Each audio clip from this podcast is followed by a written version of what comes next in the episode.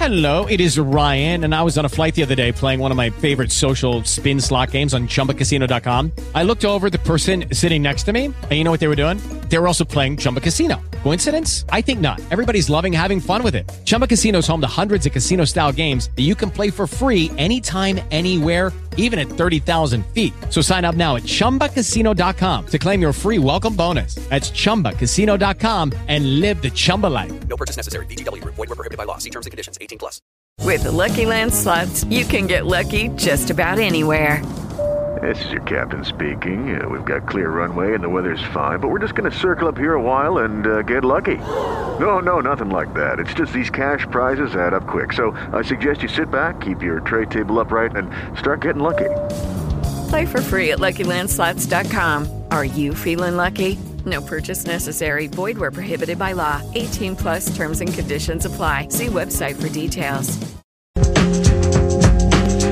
All right, what's going on? It is drive time. It's a Monday afternoon. It's about five minutes past the hour of two o'clock. It's been a Jekyll and Hyde weather day. We had sunshine, then we had rain. Now we have clouds here in downtown Salt Lake City, Utah. It's still warm. It's about 80 degrees or so. And as it is every single day, it's going to have you along for the ride. Spence Checketts behind the mic. That's Porter Larsen behind the glass. And we are jam packed on a Monday afternoon after a jam packed sports weekend. It's not game week yet for the University of Utah, BYU, Utah State, the local college football teams, but we are inching closer and closer. It is week zero in college football, so you actually get some college football games this weekend. A lot of college football news on the show today, including Jim Harbaugh. Michigan has self imposed a three game ban uh, for Harbaugh after the NCAA uh, was uh, set to come down with a four game suspension. It's been kind of a chaotic story to follow from Ann Arbor, University of Michigan. They have a really, really good football team this year. A lot of people believe they're not just going to win their conference, but they have a chance to win the national championship. So it's interesting. A lot of the big time national title contenders have issues at quarterback, namely Bama and Ohio State. Uh, so we'll get to some of that on the show today. You get a little preseason NFL football on your television tonight. I saw this stat earlier. I don't think it means anything. The Ravens have won their last 24 preseason football games. Huh. I didn't. I hadn't realized that, and they're playing the Commanders tonight. Uh, we saw some NFL preseason football. We had some uh, NFL preseason football over the weekend. A lot of local players trying to make teams. Nephi Sewell looking good for the Saints. Zach Wilson looking really, really good for the New York football Jets. Obviously, he's the backup quarterback now, and Aaron Rodgers, the starting quarterback. Speaking of Aaron Rodgers, it was announced that we'll see Aaron in the preseason for the first time since 2018, coming up on Saturday against the New York football Giants. So, a lot of preseason football. I'm sure you guys are a lot like me today, where you're just kind of over the preseason. You're awaiting the regular season, in both college and pro football, and it's right around the corner. So, a lot of football news on the show today. Not a lot of NBA news, but uh, the latest with uh, James Harden in Philadelphia. The NBA is investigating what's going on in Philly. We have a little bit more information today than we did on Friday. Uh, apparently, Daryl Morey told Harden that he would trade him very quickly after he opted into the $35.6 million option on his contract. So, uh, still some drama there. And uh, the latest with Dame Lillard in Portland. When can we see a resolution there? Do the Utah Jazz get involved? Speaking of the Utah Jazz, Walker Kessler, he's just not in the rotation for Team USA. It's going to be junk minutes here or there, or maybe they put him in if they play against a team that has a dominant big on the other side. But we saw Team USA come back against Germany over the weekend. Anthony Edwards looks really, really good. And a really cool piece from The Athletic about the coaching staff for Team USA. The head coach is Steve Kerr. The lead assistant is Erik Spoelstra. Then it's Ty Lue, Mark Few, and they've got a bunch of consultants as well. Chip Engelland, one of the best shooting coaches in the world, who's an assistant coach for OKC. So, while I'm sure if you're a Jazz fan, you'd love to see Walker play, just being a part of this group, I think, is going to provide a lot of ancillary benefits for this young center that the Utah Jazz are so high on. So, not a lot of basketball right now, but Team USA continues to play really well as uh, we prepare for the World Cup coming up. Uh, Brigham Young scrimmage over the weekend. The offense apparently still a couple ahead, a couple of steps ahead of the defense. Of course, practice rolling up on the hill, University of Utah. Uh, really, the final week of camp and then it'll be game week, and then we'll have Florida in town, and we'll have some fun games to talk about. The PGA Tour made a stop in Chicago, and what a uh, roller coaster of a day it was for the golfers trying to qualify for the Tour Championship at East Lake in Atlanta coming up this weekend. Jordan Spieth barely in, barely in the top 30. Tyrrell Hatton barely in the top 30. Viktor Hovland had maybe the round of the year to win the title over the weekend over Scotty Scheffler and Matthew Fitzpatrick. So it was a lot of fun to watch that tournament. Speaking of golf, the Utah Open took place. Zach Blair, who earned his PGA Tour card this year, got the win in a playoff. It took four holes down at Riverside Country Club, but Zach got the win there.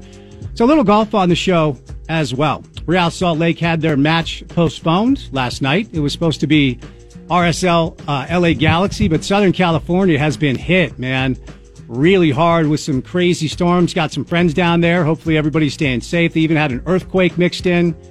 So RSL gets a couple of more days rest before they take on Houston in the Open Cup semifinal. That's going to be on Wednesday night. Uh, and there's still a chance that RSL will have uh, the opportunity to host uh, Inter Miami and Lionel Messi here in Sandy should Miami take care of their business against Cincinnati in their semifinal. So, still uh, an opportunity on the table for Messi to come to Utah, which is a sentence that still blows my mind to even say it out loud. Uh, Miami lifted a trophy over the weekend. They won the Leagues Cup. It's uh, it's amazing what adding the best player in the history of your sport can do for your organization. Uh, Miami was flailing, man. They were the worst team in the league, and now they might be the best. Messi scored again over the weekend. It was a wonder strike, man. That kid, that guy has just been insanely entertaining and fun to watch. The latest on the final season of the Pac-12. Yes, I said that out loud into the microphone because that's my belief. Uh, Scott ba- Scott Barnes, the AD at Oregon State, uh, some comments over the weekend about his ideas to try to salvage the thing, uh, but that's going to take cooperation from Cal and Stanford. Not sure they're going to get it, but obviously uh, a lot of attention on the final Pac-12 season uh, for the conference and for the University of Utah. So a lot to do on the show. Hopefully, you guys had a great weekend. We had some pretty decent weather. There was a little rain mixed in, but it was uh, it was warm. So hopefully, you had a chance uh, to get outside. Uh, Mo Diabate making some plays for the Cleveland Browns. Jaylen Warren had a nice game for the Steelers. Jordan Love looked pretty good over the weekend too. So a lot of local boys doing a great job over the weekend in some NFL preseason action. Spain is your World Cup champ on the women's side. They beat England 1-0. That is the first women's World Cup championship in the history of Spain. So congratulations to them. So a ton to get to on the show today. We saw a little Mahomes magic over the weekend, so that was a lot of fun. And uh, the preseason will wrap up coming up this next weekend. Um, Monday Night Football tonight, as I referenced, you get the Ravens and the Commanders. Did is Russell Wilson salvageable? We saw the Broncos and the Niners over the weekend too. So a ton to dig, ton to, ton to dig into, a ton to get to on a Monday with a good guest list. We'll start things off with one of our favorites, Freddie Coleman, ESPN Radio, Freddie and Fitz. Uh, Freddie is uh, he is like a Swiss Army knife for ESPN. He does a little bit of everything, does a bunch of different radio. They've been throwing him on television over the past year or two. Good to see our guy be rewarded for his years of service over at ESPN. We're going to be joined by Emeka Eneli, RSL right back, in preparation for the Open Cup semifinal coming up on Wednesday. Emeka, as a rookie, has cracked Pablo's rotation. Uh, he plays on the back line, but Pablo likes him as a midfielder too. He's a bright kid and I've never had a chance to interview him. It's one of my favorite things to interview people for the first time. And that's what we're going to do today with Emeka Eneli. Sean O'Connell, the great OC, will stop by. We saw a little UFC over the weekend, a little MMA over the weekend. Obviously, Pac 12 football, Utah football with Sean as well.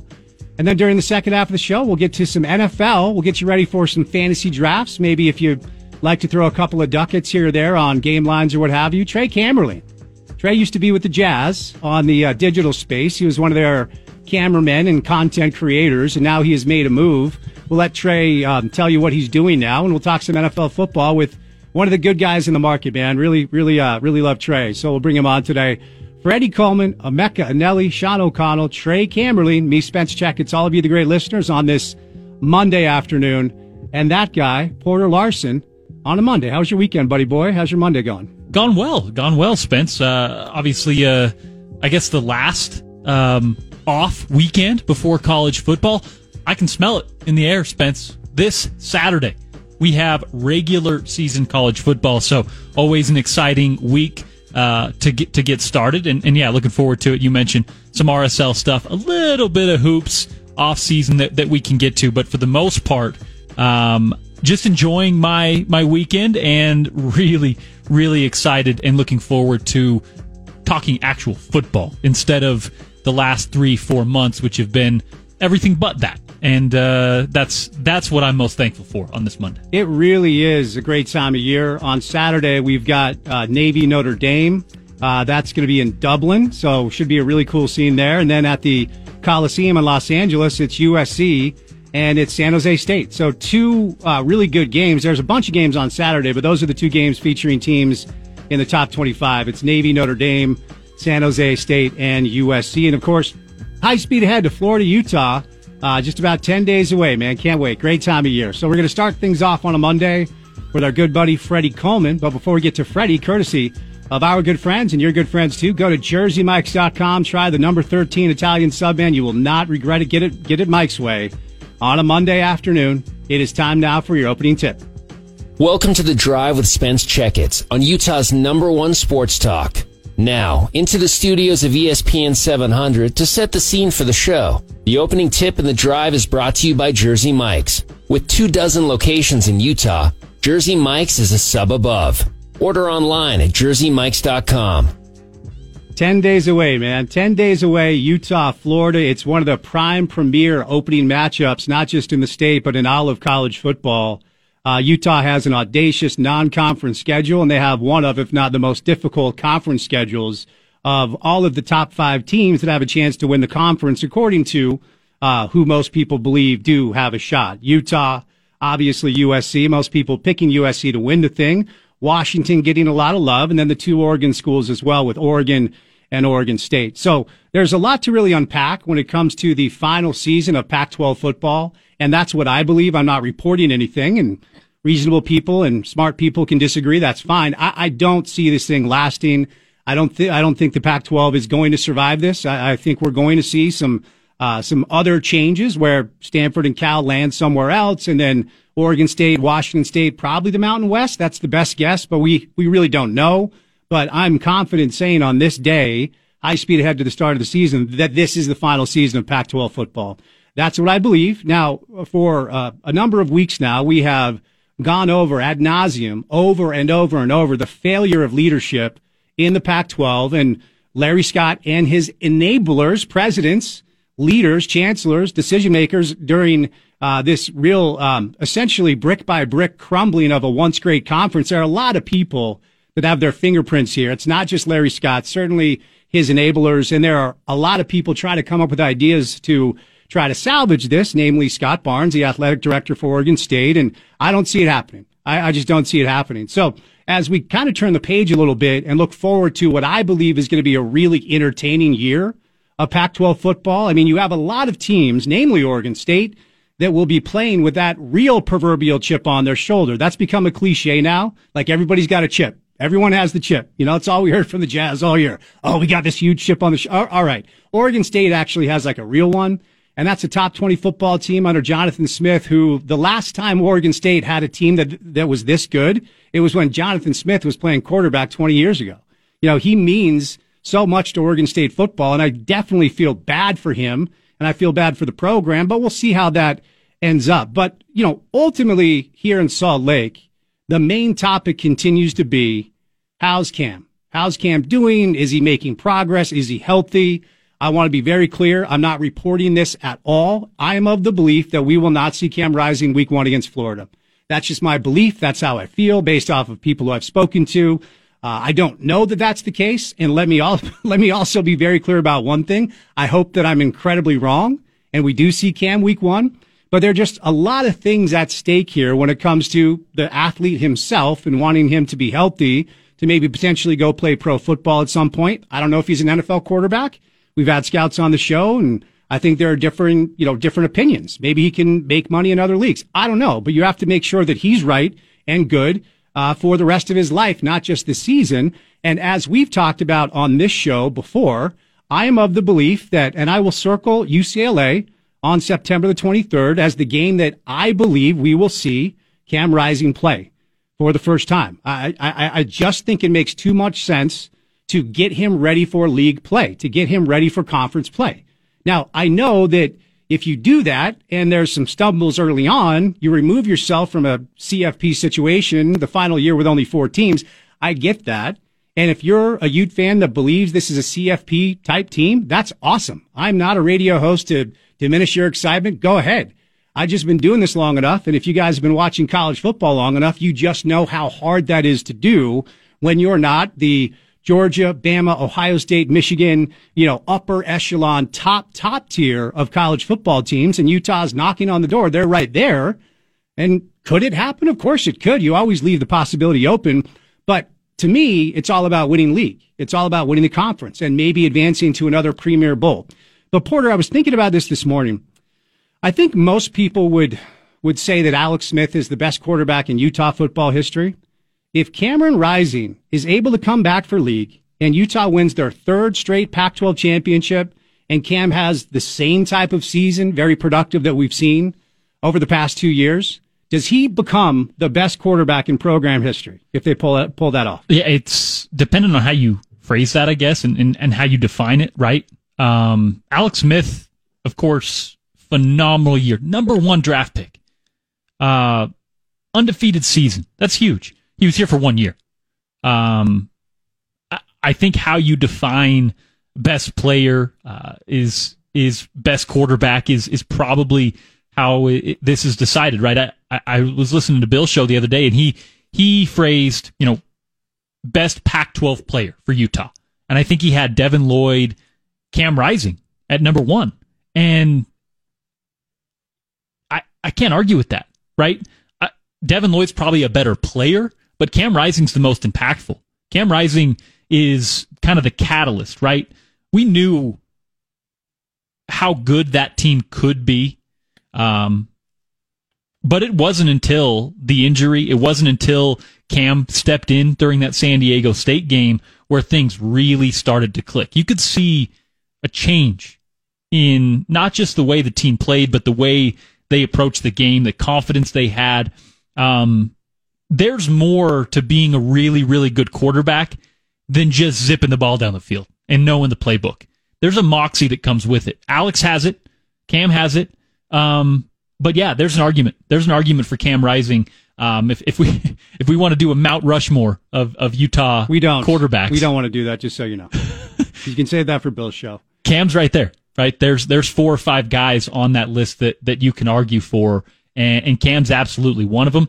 If he can come back and, and, and do another full season or close to it with the kind of production he's had and finish with a Pac 12 title run or a big bowl game. Hello, it is Ryan, and I was on a flight the other day playing one of my favorite social spin slot games on chumbacasino.com. I looked over the person sitting next to me, and you know what they were doing? They were also playing Chumba Casino. Coincidence? I think not. Everybody's loving having fun with it. Chumba Casino is home to hundreds of casino style games that you can play for free anytime, anywhere, even at 30,000 feet. So sign up now at chumbacasino.com to claim your free welcome bonus. That's chumbacasino.com and live the Chumba life. No purchase necessary. Group. Void were prohibited by law. See terms and conditions. 18 plus. Okay, round two. Name something that's not boring. A laundry? Ooh, a book club. Computer solitaire, huh? Ah, sorry, we were looking for Chumba Casino. That's right. ChumbaCasino.com has over 100 casino style games. Join today and play for free for your chance to redeem some serious prizes. ChumbaCasino.com. No purchase necessary. Void were prohibited by law. 18 plus. Terms and conditions apply. See website for details. I don't know how you can say it's not Cam. Yeah, I think the naysayers would point to uh, bowl game losses, right? Because Alex, Right. uh, you know, Alex, you, you know, Alex was twenty-one and one as a starter, and you know they did win both their bowl games, the Liberty Bowl, the Fiesta Bowl, but you can't compare those bowls to the Rose Bowl when you're playing Penn State and Ohio State. Exactly. I am of the belief that if Cam comes back and is healthy and they win their third straight Pac-12 championship, Cameron Rising becomes the best quarterback in the history of the program. And, and let's be clear, the time in which you play, I think, is is hard to argue, right? Mm-hmm. But the level of football that is being played right now is is higher, right? That you're not playing Air Force on off weeks. You're not getting these matchups, bowl games against Pitt. Is just not the same, right? No, no disrespect. It's not an indictment on Alex Smith, but you, you look at those Rose Bowl losses, and yes, they're losses in a bowl game, but Spence, go watch Cam Rising in those games. Utah was decimated. Micah Bernard was playing corner. Uh, Mika Tafua had one leg that was working, right? Th- this was a Utah team who went into both of those Rose Bowls. Not that the other teams didn't have players missing, but this is a Utah team specifically that went into both of those Rose Bowls completely, completely underhanded, and and the the personnel was not right. And Cam Rising rose to the occasion on both of those games. Unfortunately, couldn't finish because of, of those injuries. But he, he's risen to the occasion. Whether it's the USC game, the Pac-12 title games, um, the the the last months of of both of the Pac-12 title runs, where Utah couldn't afford any sort of loss. And, and Cam came through on both of those. I, yeah, I think I'm with you. Yeah, th- there's there's no doubt that he already has a place cemented as one of the greats. We have to include Brian Johnson in any conversation that talks about the greatest quarterbacks in Utah football history. But I do think, and Tyler Huntley should be in the mix. But if Cam can come back, if he if he's healthy, if he puts up the same numbers as he has when he's been healthy over the past couple of years, and Utah goes on to win their third straight, even with a premier bowl game loss again I put Cameron Rising at, at the top of the table, man. And that's no disrespect to Brian or Alex or anybody else, but that just is who he's been, as Porter just outlined. As I referenced earlier, I'm not reporting this because I don't have this information to report. I'm just of the opinion and believe that we're not going to see Cam against Florida. I, I, I don't know. I hope I'm wrong. That would be great to see him out there because obviously if you get Florida at home and you go on the road to Baylor and get that win, the world just opens up and the possibilities will be really exciting to talk about. But we're 10 days away, man. It's a great time of year. Utah football and college football, pro football too, right around the corner. All right, coming up on the other side, one of our favorites, Freddie Coleman stops by. Then it's Emeka Eneli, Sean O'Connell, Trey Camberline on a Monday afternoon. So keep it right here on ESPN 700.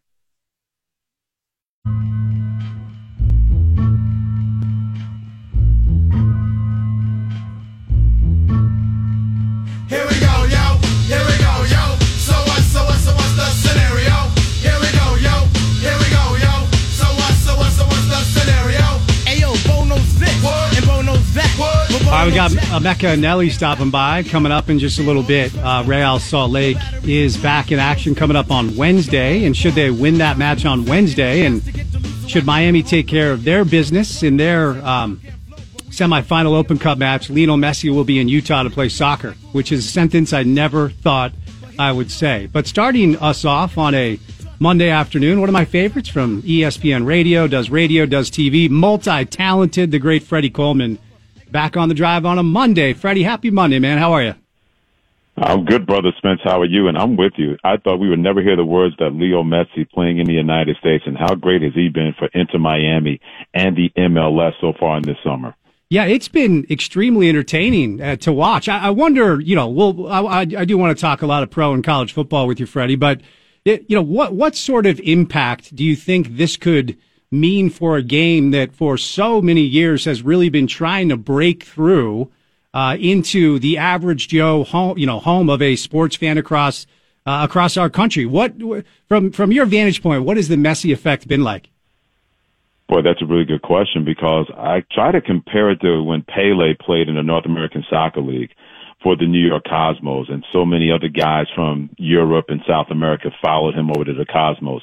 Giorgio Chinaglia, Franz Beckenbauer, Carlos Alberto. Those were guys that were on major teams playing in a national level and having a chance to go to the biggest city in the world, but it was never able to establish that foothold once Pele retired and those guys got old.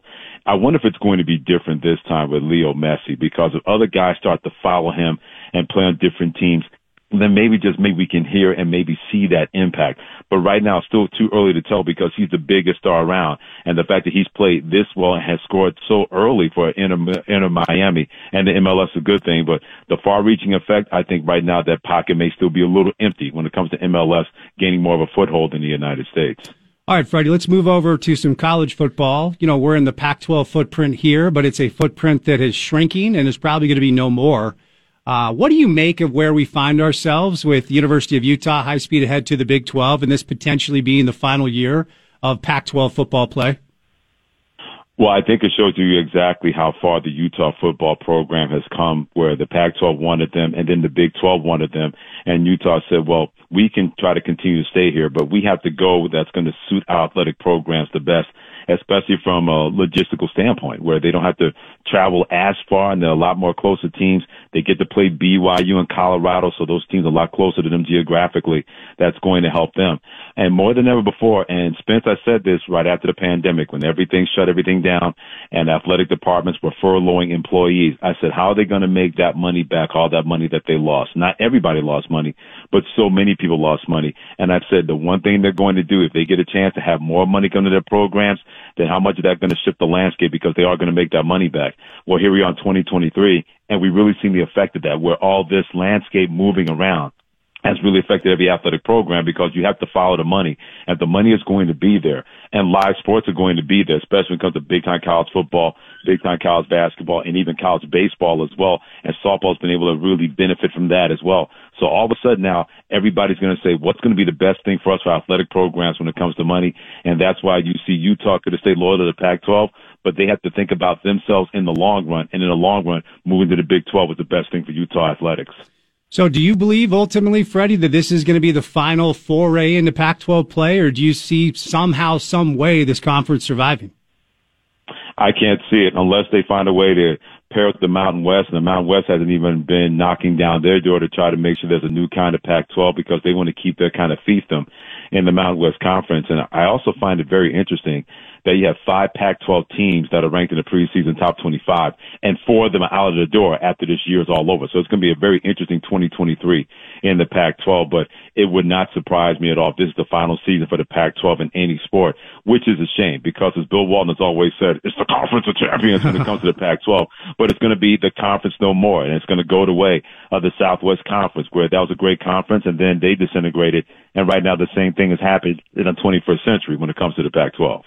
Who do you like in the conference this year, Freddie? A lot of people think it's SC. Uh, Utah will be right there. I can promise you that. The Oregon schools are very, very good. Some people like UCLA and obviously Washington is a top 10-ish type program. Who do you like in the Pac-12 this year?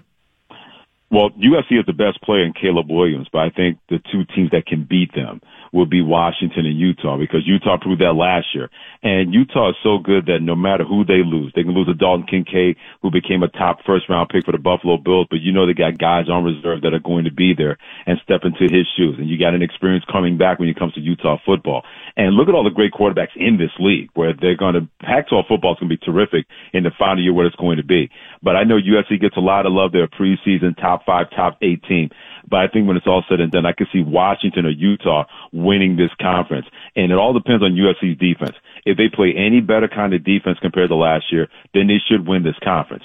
But if their best defense is their best offense led by Caleb Williams and all the guys coming back, I think at a certain point they're going to run into a roadblock with somebody else either on the road or at home.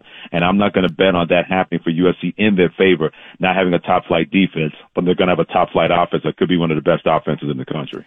I know we're putting the cart ahead of the horse a little bit here, but how would you articulate your thoughts on the way Utah will fit into the Big 12 next year? Kind of the cul-de-sac where they exist. You put them near the top of the conference. How do you think Utah will handle uh, the Big 12 uh, when they make that move coming up next season?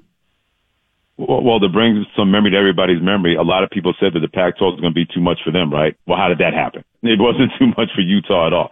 They've shown the great ability that they can be very liquid and adapt to any recruiting standpoint or any anything else that they have to do to try to figure out exactly what kind of athletes they need to bring in their program. At least the curve is not going to be as steep as they went from one conference to the Pac-12, which is big boy football, and the Big 12. Even though they're losing Texas and Oklahoma, look at the teams that are still going to be around in the Big 12 that are all of a sudden making that league a terrific football in basketball league. So Utah is not just going to go to the Big 12 and maybe struggle for a couple of years. It would not surprise me the minute that they get there. They're going to, they're going to contend for championships in that league because of the kind of infrastructure that they've been able to build. That's going to be very sustainable no matter where they go and no matter where they wind up. Let's move over now. Actually, one more college football question, then we'll move over to some pro football, Freddie. I, I wonder as Brigham Young moves over into the Big 12, um, you know, it's going to take uh, a minute for them to acclimate to their new surroundings. The Vegas over under is four and a half. Um, they didn't receive any votes in the AP. Uh, Chris Vannini from the Athletic has them ranked around 60th in his one through 133 rankings. What does mm-hmm. success look like year one in the Big 12 for Brigham Young? If they can find a way to get to six or seven wins, and that's a great starting point. But uh, they lost a lot of personnel. They lost a, a top flight quarterback that had played pretty well, even though he was injured a lot last year. So they're going to have to really find a way to make sure they have that kind of depth because now they're going to play in the conference where it's just wide open football in the Big 12, where everybody has the potential, no matter if you're playing Texas Tech, no matter if you're playing Texas, or if you're playing Oklahoma, if you're playing Oklahoma State. Everybody in that league has the potential to score 35 to 40 points, 35 to 40 points a game. And if you're really lacking in that, you don't have that kind of offense. You can only play tough defense for so long because that's going to catch up to you. And you don't have the prerequisite depth that you're going to need to play offense in that conference. That's why I think the struggle bus will have a lot of passengers from BYU when it's all said and done in their first year in the Big 12. You know, Freddie, over my uh, life uh, cheering for teams that uh, I have an affinity for, I've always enjoyed being a Jets fan because it's low anxiety because I know they're going to be bad Mm-hmm. all the time. And so I don't know how to deal with this new reality where everybody's talking about the football team that I've loved my whole life. What should I expect from my Jets this year? that they're going to be a top five defense because they got some dudes on that side of the ball. And I think they may even be better than last year because they won't play as many snaps and have to win football games because they got a guy on the other side in quarterback. When it comes to Aaron Rodgers, they'll finally be able to carry his share of that load on that side of the football for the New York Jets. Right now, I still think they're the third best team spent in their division. Miami, with that track team they got on the offensive side of the football, if Tua Tagovailoa can stay healthy, that offense may be one of the top four, top, top three offenses in the National Football League. And people keep forgetting about the Buffalo Bills, who are still going to be very good defensively. And I think there's going to be a lot of pressure on Josh Allen, but also Ken Dorsey, the offensive coordinator, be better than they were in 2022. But this Jets team has the potential to be a nine to ten win team. And after the early part of the schedule, that is very, very daunting. When you open up with Buffalo, you got the Cowboys and the Chiefs are part of the early part of the schedule. If they can survive that and not be below 500, that's a team I believe that will, in the gauntlet of the, A- of the AFC, that's a team that I think will challenge. I, I, right now, I got them the third best team in the AFC East, but I think that's going to be a playoff team that can get you nine to ten wins. You know, there's a local tie here, and um, I was concerned with the Zach Wilson selection because we watch Zach very close here, and I, I haven't closed the book on him. And you know, seems like uh, he's embraced this new role as the backup. And my hope, Freddie, is that Zach can learn from Aaron for a few years and maybe salvage something and go on to be a ten year starter. I don't know. Do you leave any space in your mind for that possibility? Oh, there's no doubt about that. And I've been able to see it so far in preseason with Zach Wilson. Yeah, he has to get better with his decision making. He made a play running the football and instead of turning it inside, instead of turning it outside and getting out of bounds, he turned it inside. And I said, dude, that's how you got injured last year where a lot of people wondering about your decision making. But the fact you have a chance to not only learn from Aaron Rodgers, but Aaron Rodgers really embraced having that kind of role helping Zach Wilson. So that's going to pay big dividends. We're not going to see Zach Wilson on the field unless Aaron Rodgers gets hurt. And I think Aaron Rodgers is going to be a New York Jet quarterback for at least two years, maybe even possibly three. But if you still have a guy that's still going to be young enough to make plays for your team that you believe can learn from Aaron Rodgers, then the future is going to be a lot better because right now he, we know he suffered through a confidence crisis. I think he had his confidence restored by being around a guy that did not mind showing him the ropes and showing him exactly what a quarterback is supposed to look like being a leader of the team on up the football field. He could not have had a better guy to teach him that and have maybe a potential renaissance in his career when it comes to Zach Wilson.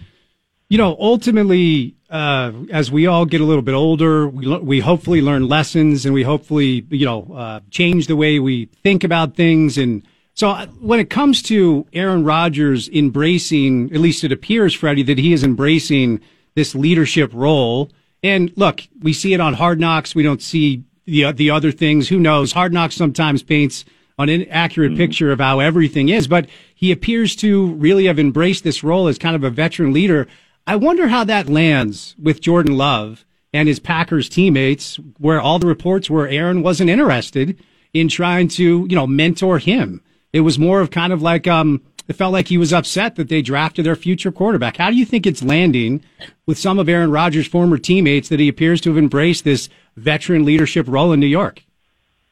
To be honest with you, Spence, I don't think they care because it's all about who is still in Green Bay and not who's no longer with that organization. So to be completely honest with you, based on what I've seen and heard from Jordan Love and Matt LaFleur, the head coach, nobody has brought up Aaron Rodgers unless it's brought up to them And they quickly shoot that away to say, hey, we wish Aaron Rodgers nothing but the best.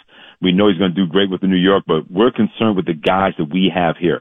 And that is the right approach. And for my money, that's the best approach of the Green Bay Packers. You had to deal with that cloud of the whole back and forth between Aaron Rodgers and that organization. He was not getting along with Brian Gutekunst, the general manager, or Mark Murphy, the president, and Matt LaFleur and the players were caught in the middle of that. Well, now you don't have to worry about that. That's not a distraction for this football team. So there's no need to revisit something where a guy's no longer there. It's one thing if he was injured and he's not there, and then you got to deal with that, what is going to happen when he comes back. But they know he's not coming back. He'll come back to get his number retired and be in the Ring of Honor, but that's it. Until that happens, you can't concern yourself with somebody that wanted to be out of Green Bay. He had had enough and Green Bay had enough of him. There's no need to bring that back to the table when you're in a winnable division. You got a quarterback that if he gets better and better, you got a pretty good defense. All of a sudden you have to deal with that and not worry about somebody who didn't want to be there anymore and bring that to the table because that's not fair to Jordan Love and your organization. Yeah, well said. I, I wonder what you anticipate from Jordan this year. He's a good kid. He played at Utah State, so we're able to get to know him a little bit, interviewed him a number of times and he looked pretty solid. Uh, game two of the preseason. It's only preseason, but what are your expectations from Jordan this year in Green Bay? Okay, round two. Name something that's not boring. A laundry? Ooh, a book club. Computer solitaire, huh? Ah, oh, sorry, we were looking for Chumba Casino. That's right. ChumbaCasino.com has over 100 casino style games. Join today and play for free for your chance to redeem some serious prizes. ChumbaCasino.com. No purchase necessary. Full prohibited by law. 18 plus terms and conditions apply. See website for details. With the Lucky Land slots, you can get lucky just about anywhere. This is your captain speaking. Uh, we've got clear runway and the weather's fine, but we're just going to circle up here a while and uh, get lucky. No, no, nothing like that. It's just these cash prizes add up quick. So I suggest you sit back, keep your tray table upright, and start getting lucky. Play for free at LuckyLandSlots.com. Are you feeling lucky? No purchase necessary. Void where prohibited by law. 18 plus terms and conditions apply. See website for details. Well, to bring the Aaron Rodgers name back into the fray, I think Jordan Love could be very similar to the first year Aaron Rodgers became a starting quarterback because for those who don't remember, he got the full beaten out of him that year. When they went six and ten, they didn't have a good offensive line, they had no running game. But time and time again that year, Spence, he never pointed fingers, he never made excuses, he always had to be better. And I remember watching those games and saying, Man, y'all better get him now because that guy's gonna be a mother to deal with in the National Football League and look what that turned out. Not saying that Jordan Love could be on that same kind of track but he's going to take his bumps and bruises, but it's only going to serve him well because he knows he has the support of that organization. That's the one thing that Aaron Rodgers dealt with back then because the organization said, Brett Favre didn't want to be here anymore, but you're our guy. That's why we drafted you in the first round. And he was able to validate that confidence and that faith they had in him. I think we could potentially see the same thing with Jordan Love. Of course, not to the level of Aaron Rodgers, who may want to be a Mount Rushmore kind of quarterback, but having that kind of faith and knowing that you don't have to worry about looking over your shoulder, that nobody's trying to take your job, they're going to let you learn the fly. I could see something very similar where Green Bay may not have a great record, but their quarterback's going to play better than anybody anticipated, and that's going to serve him and the Green Bay Packers very well in the future. Kind of a scary scene over the weekend. Well, not kind of, a very scary scene over the weekend at Lambeau. Isaiah Bolden uh, went down after uh, a really bad collision. Good news is he's been released from the hospital. He has feeling in all of his extremities and he's set to travel with the team moving forward. So a happy ending to a scary moment. And, and Freddie, look, you know, whenever something like this happens, you know, the debate, should we even have preseason mm-hmm. football? But here's the bottom line. These preseason games, I mean, the owners would not vote to shorten a preseason for years and years and years because every preseason game is worth roughly five to six million dollars to their bottom line. And we know that that's what they care about. So we have yep. shortened the preseason. Do you think there'll ever be a time where we don't see preseason football at all? Well, if you don't have preseason football, then the NFL is not. You think you have injuries now? Wait until if that ever happens, because you can't plan to play football and not play tackle football. That doesn't make any sense to me. And I know a lot of people say, well, injuries this and injuries that. Hey, it's a violent sport played by violent minded people. You know what's going to happen? You have human bodies slamming into each other a body is going to resist that or a body is going to break because of that. It's always been part and parcel of the National Football League or football as a sport in general. You can't all of a sudden say, hey, we're going to go out there and play week one opening day and we didn't have any kind of preseason football. That's just ridiculous. You're not doing the, the players any favor. So any favors, excuse me. So that goes beyond money and what the owners want. Any coach and any player tell you you can't get us ready for a season, and we didn't have at least one preseason game to be out there with our team. That's why Aaron Rodgers is playing this weekend for the New York Jets, and he had not done that since 2018 because he knows the best way to get ready for the season is to make sure you're at least out there for a game, even if it's for a quarter, even if it's for a half. You can only do so many practices and joint practices with other teams where you have to be able to be hit or hit somebody. That's the only way you're going to properly prepare to be a quality football team in the National Football League. So it's going to be a risk reward situation when it comes to injuries.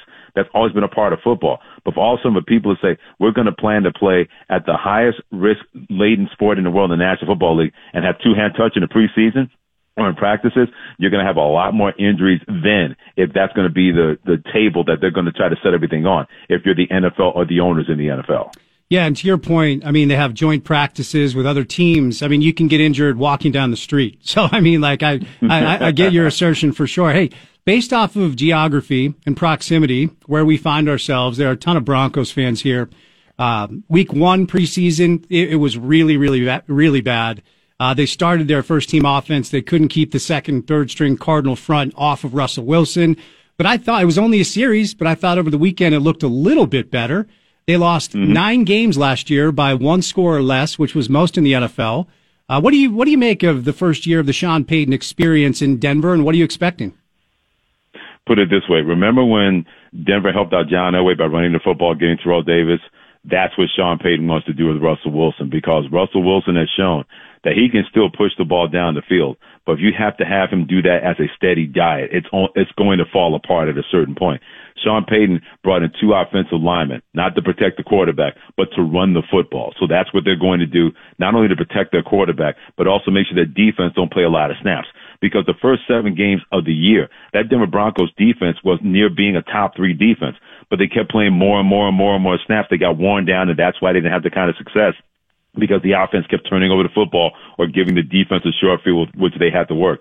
Sean Payton knows, okay, if I'm going to have a quarterback like Russell Wilson, I'm going to believe in, but we're going to do it this way because I know my way works more than his, which means they're going to run the football a little bit more. They're going to be very judicious in the passing game. They're going to pass the ball to the running backs to really make it easier throws for Russell Wilson to build up his confidence.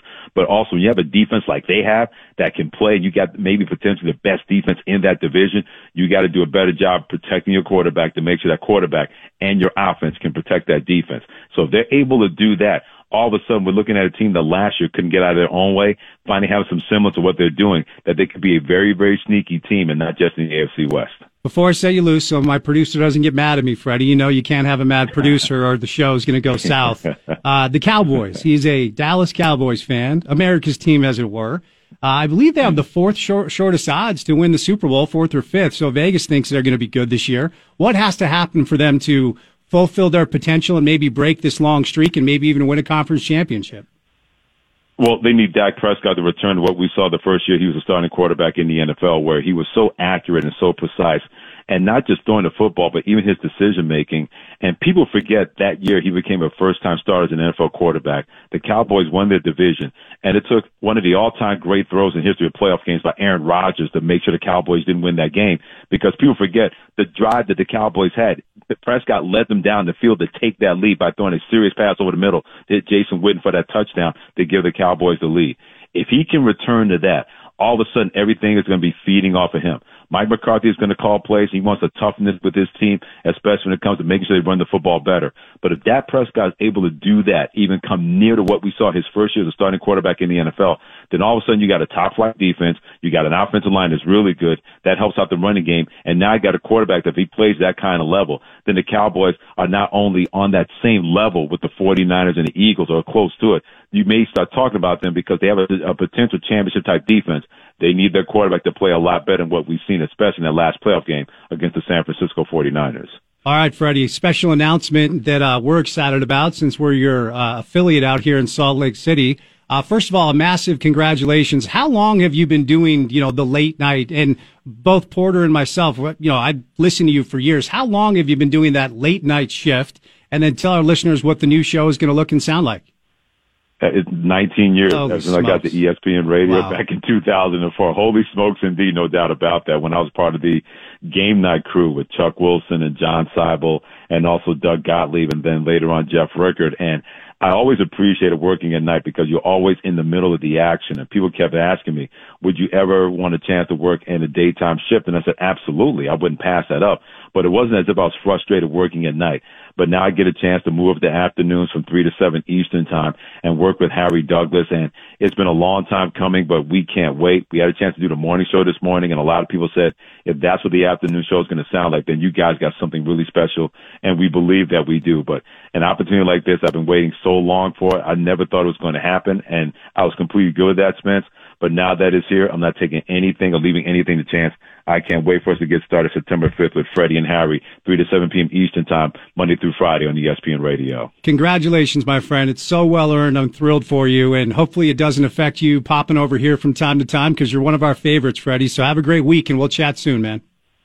Sounds good, my friend. And definitely want always not just because I'm going to the afternoon doesn't mean I'm going away from hanging out with you, Spence. So you always got my number, my friend. Right on, right on. There he is, Freddie Coleman, ESPN radio host. And I'll tell you what, uh, that is that that's a life lesson right there. Freddie has been doing overnight shifts for 19 years. 19 years. You know, if you're frustrated uh, with your current spot, if you feel like you've been working hard with no rewards, if if you need a lesson to keep going, Freddie Coleman, man, that's I'm I'm just like smiling ear, ear to ear because I've been a huge Freddie fan for a number of years. He comes on the show uh, whenever he can. He is a pro and 19 years of late night radio shifts, and now he gets his own primetime national spot. I am absolutely thrilled for my guy. So at Coleman ESPN is where you find him. September 5th is the new ESPN um, radio launch point, and it's going to be Chris Canty, Evan Cohen, and Michelle uh, Smallmon in the mornings. That's 6 a.m. to 10. 10 o'clock, it's Mike Greenberg. At, new, at noon, it's Chris Carlin and Joe Fortenbaugh. And then it's Freddie and Harry from 3 to 7. Amber Wilson, Ian Fitzsimmons, another good friend of the show who used to do radio here locally, will take over at 7. And then Q Myers and a rotating team of co-hosts will be 10 p.m. overnight up until 1 when Sports Center All Night takes over. So 19 years of graveyard shifts. And then he gets the promotion to uh, afternoon drive on a national stage, man. That is just awesome. Thrilled for my guy. All right. One hour down, three hours to go. Coming up on the other side, we're going to do a little soccer. We'll get back to pro and college football coming up a little bit later on. But before we catch our final break of the two o'clock hour, I want to tell you about my friends at Advanced Window Products. The showroom is located at 3552 South, 460 West in Salt Lake. They're the new title sponsor of the show. They specialize in all types of residential and commercial windows, doors, and sidings. They're family owned and operated by the Orchard family. Of course, the mayor of Sac Lake City, our guy Nate Orchard, Porter's um, partner this year on pre-app and post-game for Utah Football Radio. Great credit options, no payments or interest for an entire year. They have high performance rebates too. Zero money down, 0% financing. Inquire about their lifetime warranties as well. Give them a call at 801-438-3515. That's 801-438-3515 or visit advancedwindowsusa.com. All right, one hour down, three hours to go. Little RSL coming up with Emeka Eneli, then it's Sean O'Connell and Trey Camberling. We'll say goodnight around 6 o'clock right here on ESPN 700. Drive. The RSL Insider today and every day is brought to you by Beer Bar. Head downtown for watch parties and game day shuttles to the stadium. More at beerbarslc.com.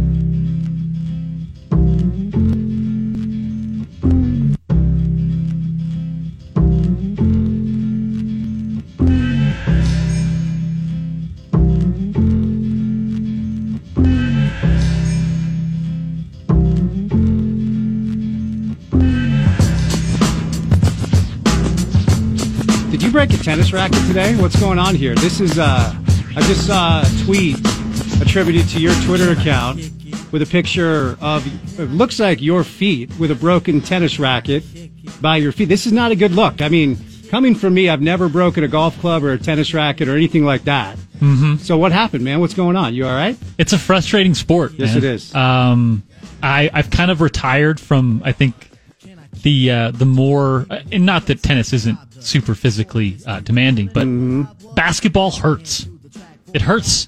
Oh, have, are you are, are you experiencing the aging process now? Are you are you about to hang up the sneaks? Ah, how old are you? Listen, I used to play like regularly, so I'll I'll, I'll play some pickup, right? Yeah. maybe a little more like bi-weekly or so instead of All every right. damn day. But uh, tennis is a little easier to get into, like more regularly Sure, and yeah, routinely. yeah, yeah, Uh, it's it's easier on the knees. I was 28 when I had to retire from playing like hardcore competitive hoops on the rag because I broke my leg, and you're getting there, right? I'm I'm one year behind you. I'll All still right, man. play. I'll still play. I can right. still dunk. All right, but boy.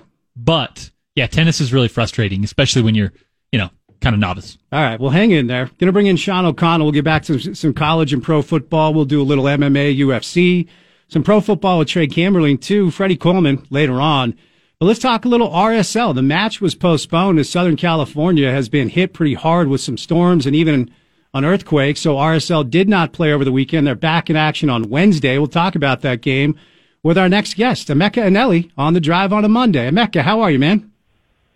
I'm good. How are you doing, friend? I'm doing well. I appreciate your time. So I'm excited. I've never had a chance to uh, interview you before, so I'm excited uh, to do this. I just want to know how your uh, inaugural season as a member of this club is gone. Like from a macro standpoint, how's this year gone for you?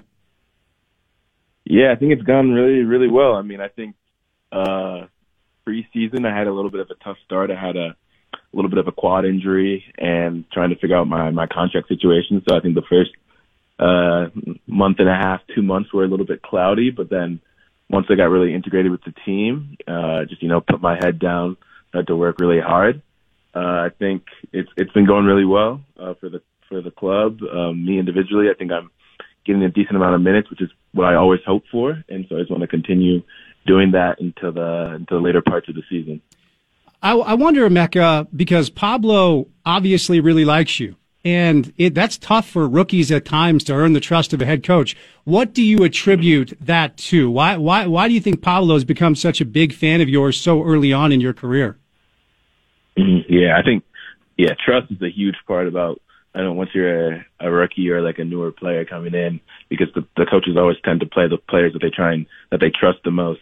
So I think just uh, having a good mentality, you know, um, in in training every single day and working as hard as I can and training every single day. Like if you do that day in and day out, the coaches are going to see that. They're going to kind of recognize that, and then they're going to put a little bit more faith in you, a little bit more trust in you, and then also you know having your teammates around you to to push you along, uh, to make you better. Um, if your teammates trust in you as well, then you're going to trust in your ability even more, and that's what's what's been happening uh, these these last couple months, and it's just been it's been a great ride so far. You know, since I haven't had a chance to interview you before, whenever I interview somebody for, for the first time, I like to get to know them a little bit, Emeka. So let's go back. Mm-hmm. I, I, I want to learn about your roots when you were first introduced to the game. I promise I will not make mm-hmm. an Andy Bernard Cornell joke, but you went on to obviously play at Cornell for four years, and I'm a child of the Northeast. I have uh, four or five buddies that went to Cornell, and it's a beautiful campus that I've visited before. But Yeah. let, let's hear about your path when you were first introduced to the game and how you ultimately landed here at RSL. Yeah, so I was born in Lansing, Michigan, um, and I think I st- I was probably introduced to the game probably when I was around maybe four or five, uh, which was obviously at a very young age, and then at around eight or nine is when I then moved to Columbus, Ohio. Uh, so then I started playing club soccer, obviously in Columbus, uh, nine to maybe like 12 or 13. And then once I turned 13, maybe even 12 is when I joined uh, the Crew Academy. So the Columbus Crew Academy, which is kind of like the RSL Academy. All the MLS have like those academies now. Um, and I was basically at the, the Crew Academy for five, six years until I went to college um, at Cornell. I was talking to a couple different schools, but I think the coach at Cornell, John Smith, really appealed to me, and obviously the education at Cornell obviously appealed to me as well. And so I committed to Cornell. I think my end of my junior year of high school. Um, started at Cornell fall of 2018, and played there for four years as well. Um, but before I went to Cornell, actually, it was it was they were a really struggling team. I think the year before I committed, they only had one win. But then my coach, obviously, he, John Smith, he came over from Stanford and kind of had all these promises and things like that. And when you hear college coaches say all those promises and like things that they can get for you and what they think you can achieve, it's obviously you, you don't know what to believe at that time because you're not there yet. So it was tough for me to decide, but I ended up going with Cornell, and I'm glad I did because the things that I did there, the things that I learned there, um, learned from my coaches, players, uh, people that I met there was just fantastic. So uh, started off at Cornell, obviously freshman year, uh, went pretty well. Sophomore year as well went pretty well. Junior year, I think that's when COVID hit, So uh, we didn't actually have a season my junior year, and then my senior year again just went even better than my my last year I played, and I decided to take technically a fifth year because I had an extra year of eligibility through COVID. So then that was what I did this last fall, and that was the best season we had so far. We made it to the um, where was it? Round of 16 in the NCAA. Uh, I got second team All American and um, graduated as well in December. So it just kind of all laid out itself, and uh, I'm glad I, I made that decision with my my parents, my family, my friends. When and, and this could be really early on. I whenever I have an athlete on that's achieved success the way you have, and now you're a pro. I always ask this because I think it's really fascinating. When did you know that you were really good at this and potentially had a chance to do it for a living?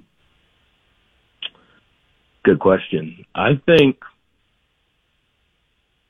I think I think I kind of realized that I was pretty talented when I was in the Crew Academy, maybe like when I was around 15, 16. But also at that age, a lot of players are super, super talented. So like everybody's talented around that age. But I feel like once you get to like maybe like 17, 18, you know, 19, that's when you kind of decide in your head like, okay, I I really want to put my mind, I want to put my body, I want to put all of my effort into this sport, into hopefully trying to become a professional athlete. So I think, you know, my first year at Cornell, talking with my coach, um, we had a lot of like professional conversations about trying to play professionally, and I think that's when I really realized like, oh, this is something I would love to do for for a living, um, and kind of just push push towards that goal.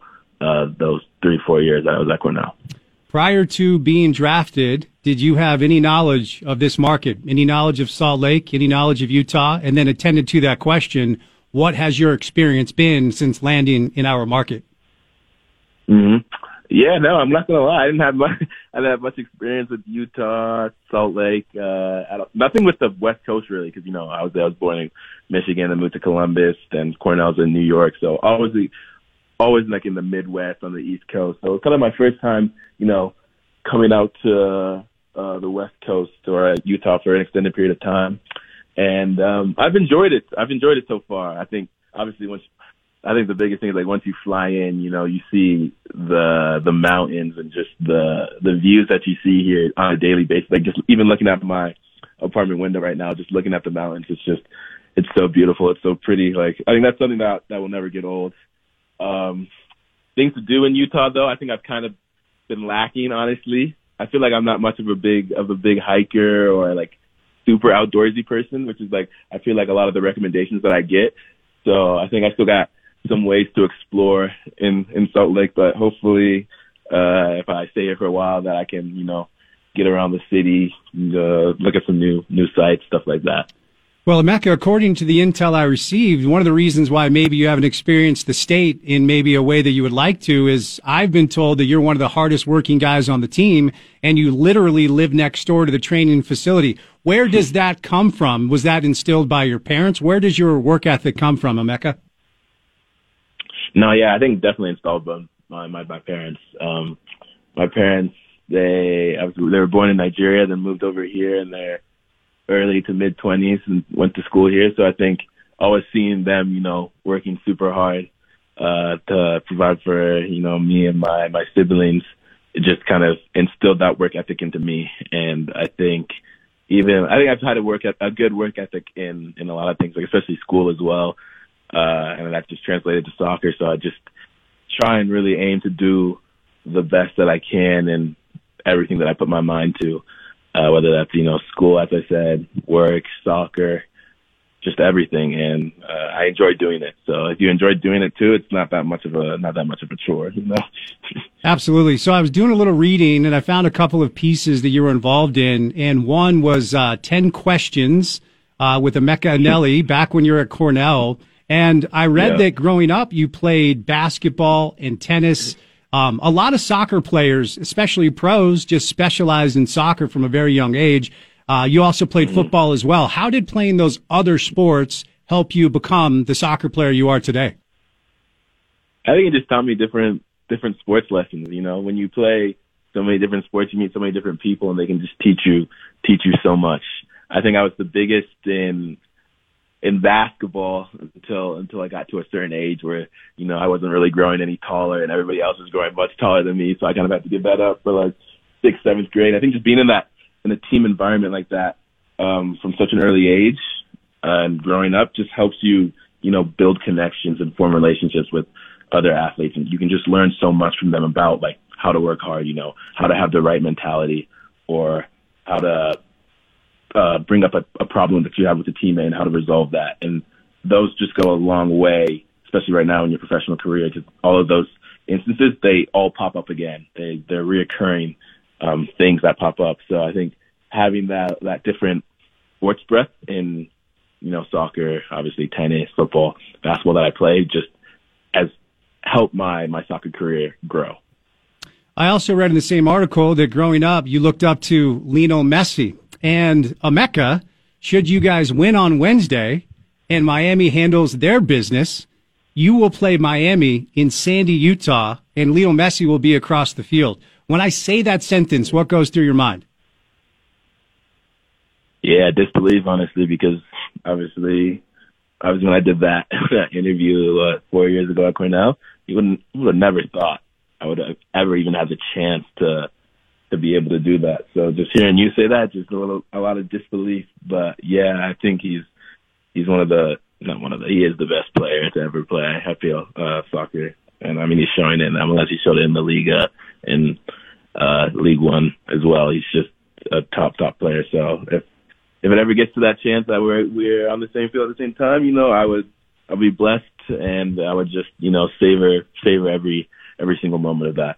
All right, here's the real question. If that happens, who gets to do the jersey exchange? There's only one Messi jersey. Who's who's gonna who's gonna be able to get to the front of the line to exchange their jerseys with Lionel Messi? That, that's a that's a great question. I'm not even sure. I heard I heard through the grapevine that uh, a different team in MLS they had a little a little drawing out of a hat to to determine who who got to we got to trade jerseys with him, but now we haven't even talked about any of that yet. Um, just you know, see when it comes what happens. But yeah.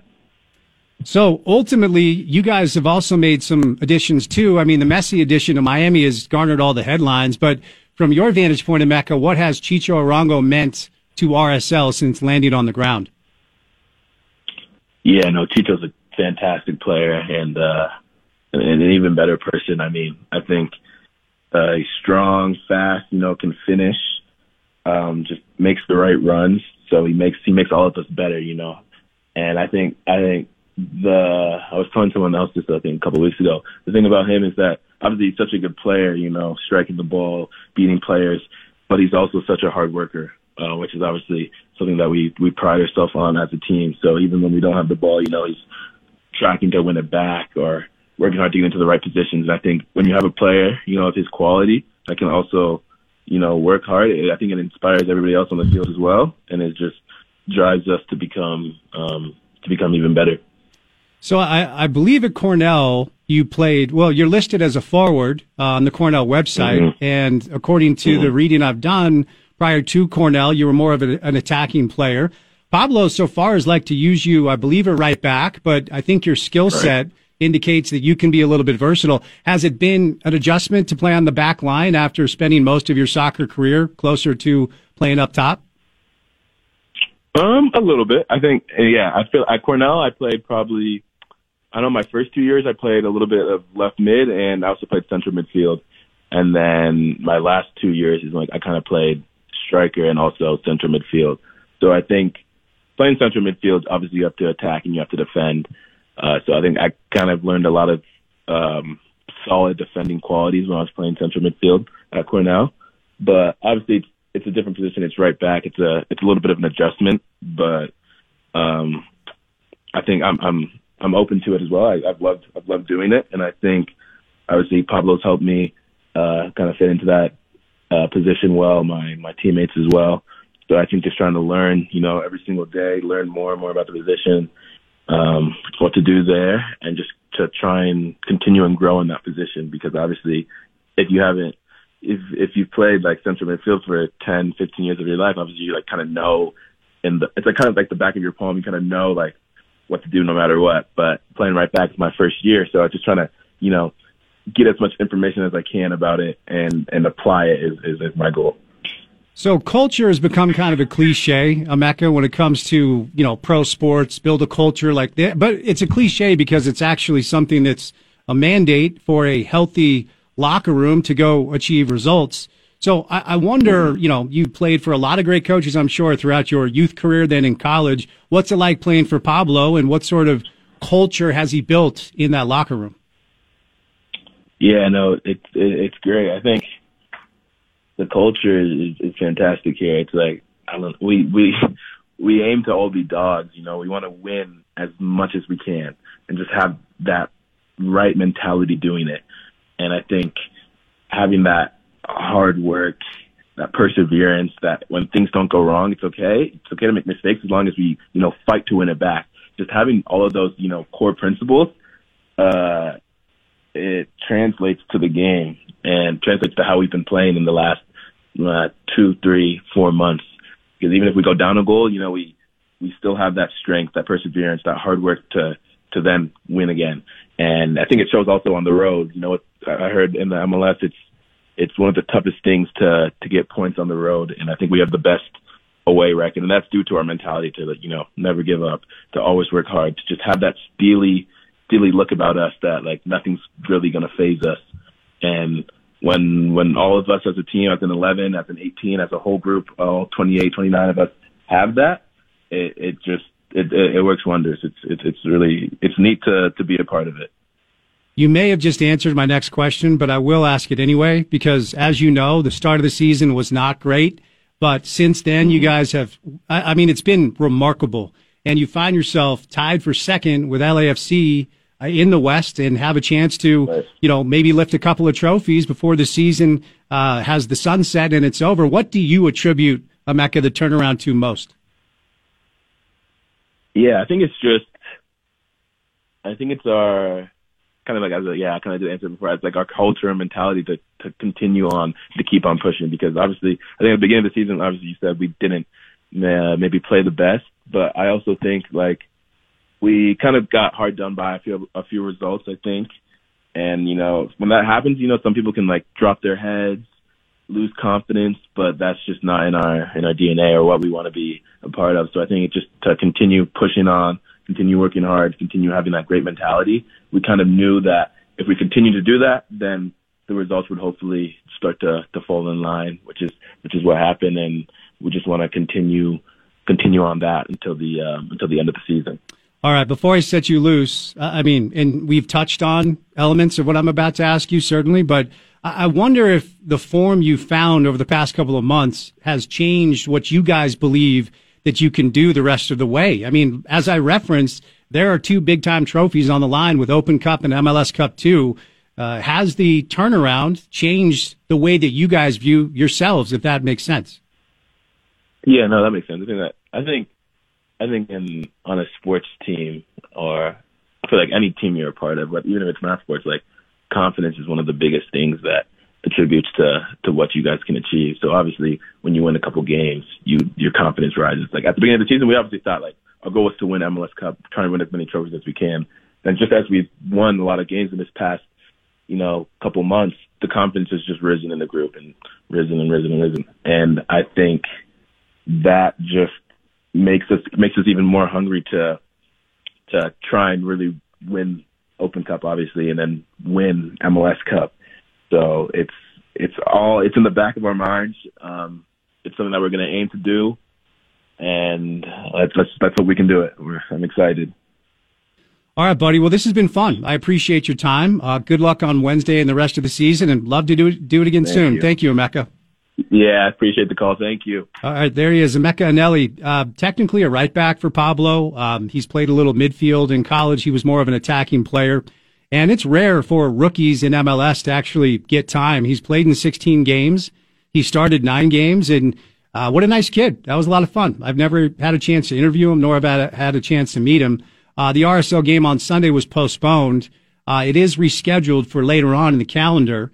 Uh, coming up on Wednesday, it's Houston in the Open Cup semifinal. They're back in league play uh, against Houston, and then it's Portland, and then the stretch run uh, we're here, man. I think about 10 games left, 10 matches left. uh, for RSL. So I appreciate Emeka's time on this Monday afternoon. And that, of course, is always brought to you by our good friends at Beer Bar. We're going to be on remote at Beer Bar on Friday. It's located in the heart of downtown. 161 East, 200 South. They've got 50 beers on tap, another 100 plus cans and bottles. They offer amazing burgers and brats with sides of fries, salad, soups, homemade sourdough bread too. They've got Apple TV ready to go for RSL games. So we appreciate Beer Bar bringing you the RSL Insider every single day. I said that. Hello, it is Ryan, and we could all use an extra bright spot in our day, couldn't we? Just to make up for things like sitting in traffic, doing the dishes, counting your steps, you know, all the mundane stuff. That is why I'm such a big fan of Chumba Casino. Chumba Casino has all your favorite social casino style games that you can play for free anytime, anywhere with daily bonuses. That should brighten your day a little. Actually, a lot. So sign up now at chumbacasino.com. That's chumbacasino.com. No purchase necessary. VGW Group. Void were prohibited by law. See terms and conditions. 18 plus. With Lucky Land slots, you can get lucky just about anywhere. Dearly beloved, we are gathered here today to. Has anyone seen the bride and groom? Sorry, sorry, we're here. We were getting lucky in the limo and we lost track of time. No, Lucky Land Casino, with cash prizes that add up quicker than a guest registry. In that case, I pronounce you lucky. Play for free at LuckyLandSlots.com. Daily bonuses are waiting. No purchase necessary. Void where prohibited by law. 18 plus. Terms and conditions apply. See website for details. Do you listen to the show? Do you are you tuned in? I just said we'll be there on Friday. Thank you for the reminder, but are you you're Just- having just confirming. You're having a rough day. I mean, you broke a tennis racket, you know, you're just a little flustered. I just didn't hear you say that. Was that earlier today that you broke the racket? Last night, actually. So you posted the pic today of the racket you broke last night. One of those days. Were you playing doubles? Were you playing singles? Just some singles. Who are you, who are you Um, playing against? The roomie. Nice. So, you know, as sports are Uh-huh. when you're when you're a beginner, uh um, frustrating, right? I've I got, I've got a solution for you. Stop. Pickleball. Uh, see. hmm Yep. Yep. Yep. I just lit the fire. See. All right. Hold on. For our listeners, here comes the tennis snob's take on pickleball. Go ahead. and I'm I don't know that I'm a tennis snob just yet. Uh, I got to play a little more and probably you know be uh, decent at it to to consider myself that. I have no issue with pickleball. I don't. I don't. Go have your fun, do your thing. I just see it as more of like a, a social game than like a intense competition, and I'm just not there yet. That's it. All right. If I'm like at a pub that's got like the little pickleball courts and there's a, there's games on and you know social atmosphere, I'll play a little pickleball. All right. I just like to to get a little more movement in. That's the only difference, really. Now, if I'm playing tennis and the pickleball warriors show up to the courts, you're gonna have to wait. Wait, is that a thing? Do pickleball players show up to tennis courts and then tennis players get mad at pickleball players? Only if they act like they own the place. Oh, I need to. I need to witness this. I mean, p- tennis players fighting pickleball players, two, two groups of people that couldn't fight their way out of a wet paper bag. I'd like to see that. Hey now, Come on, man. hey now. You ever see a pickleball court stacked? It's not a bunch of like bruisers. That's kind of what I'm alluding to, but I don't I don't want to be the the snob as you were All right. alluding to. All right. Well, as long as you're hanging in. Uh, special thanks to Emeka Eneli stopping by. We're going to catch up with Sean O'Connell, Trey Camberlin, Freddie Coleman. The rest of the way is more or less uh, college or pro football. So a lot to do on a Monday. Keep it right here on ESPN 700.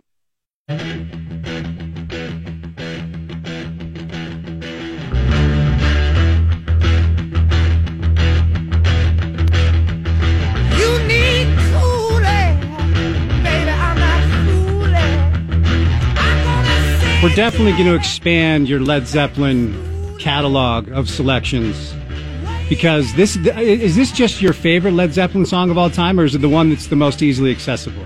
Um, that's a good question. I, narrowing down a favorite Led Zeppelin song, Damn good song. it's got to be on Led Zeppelin four.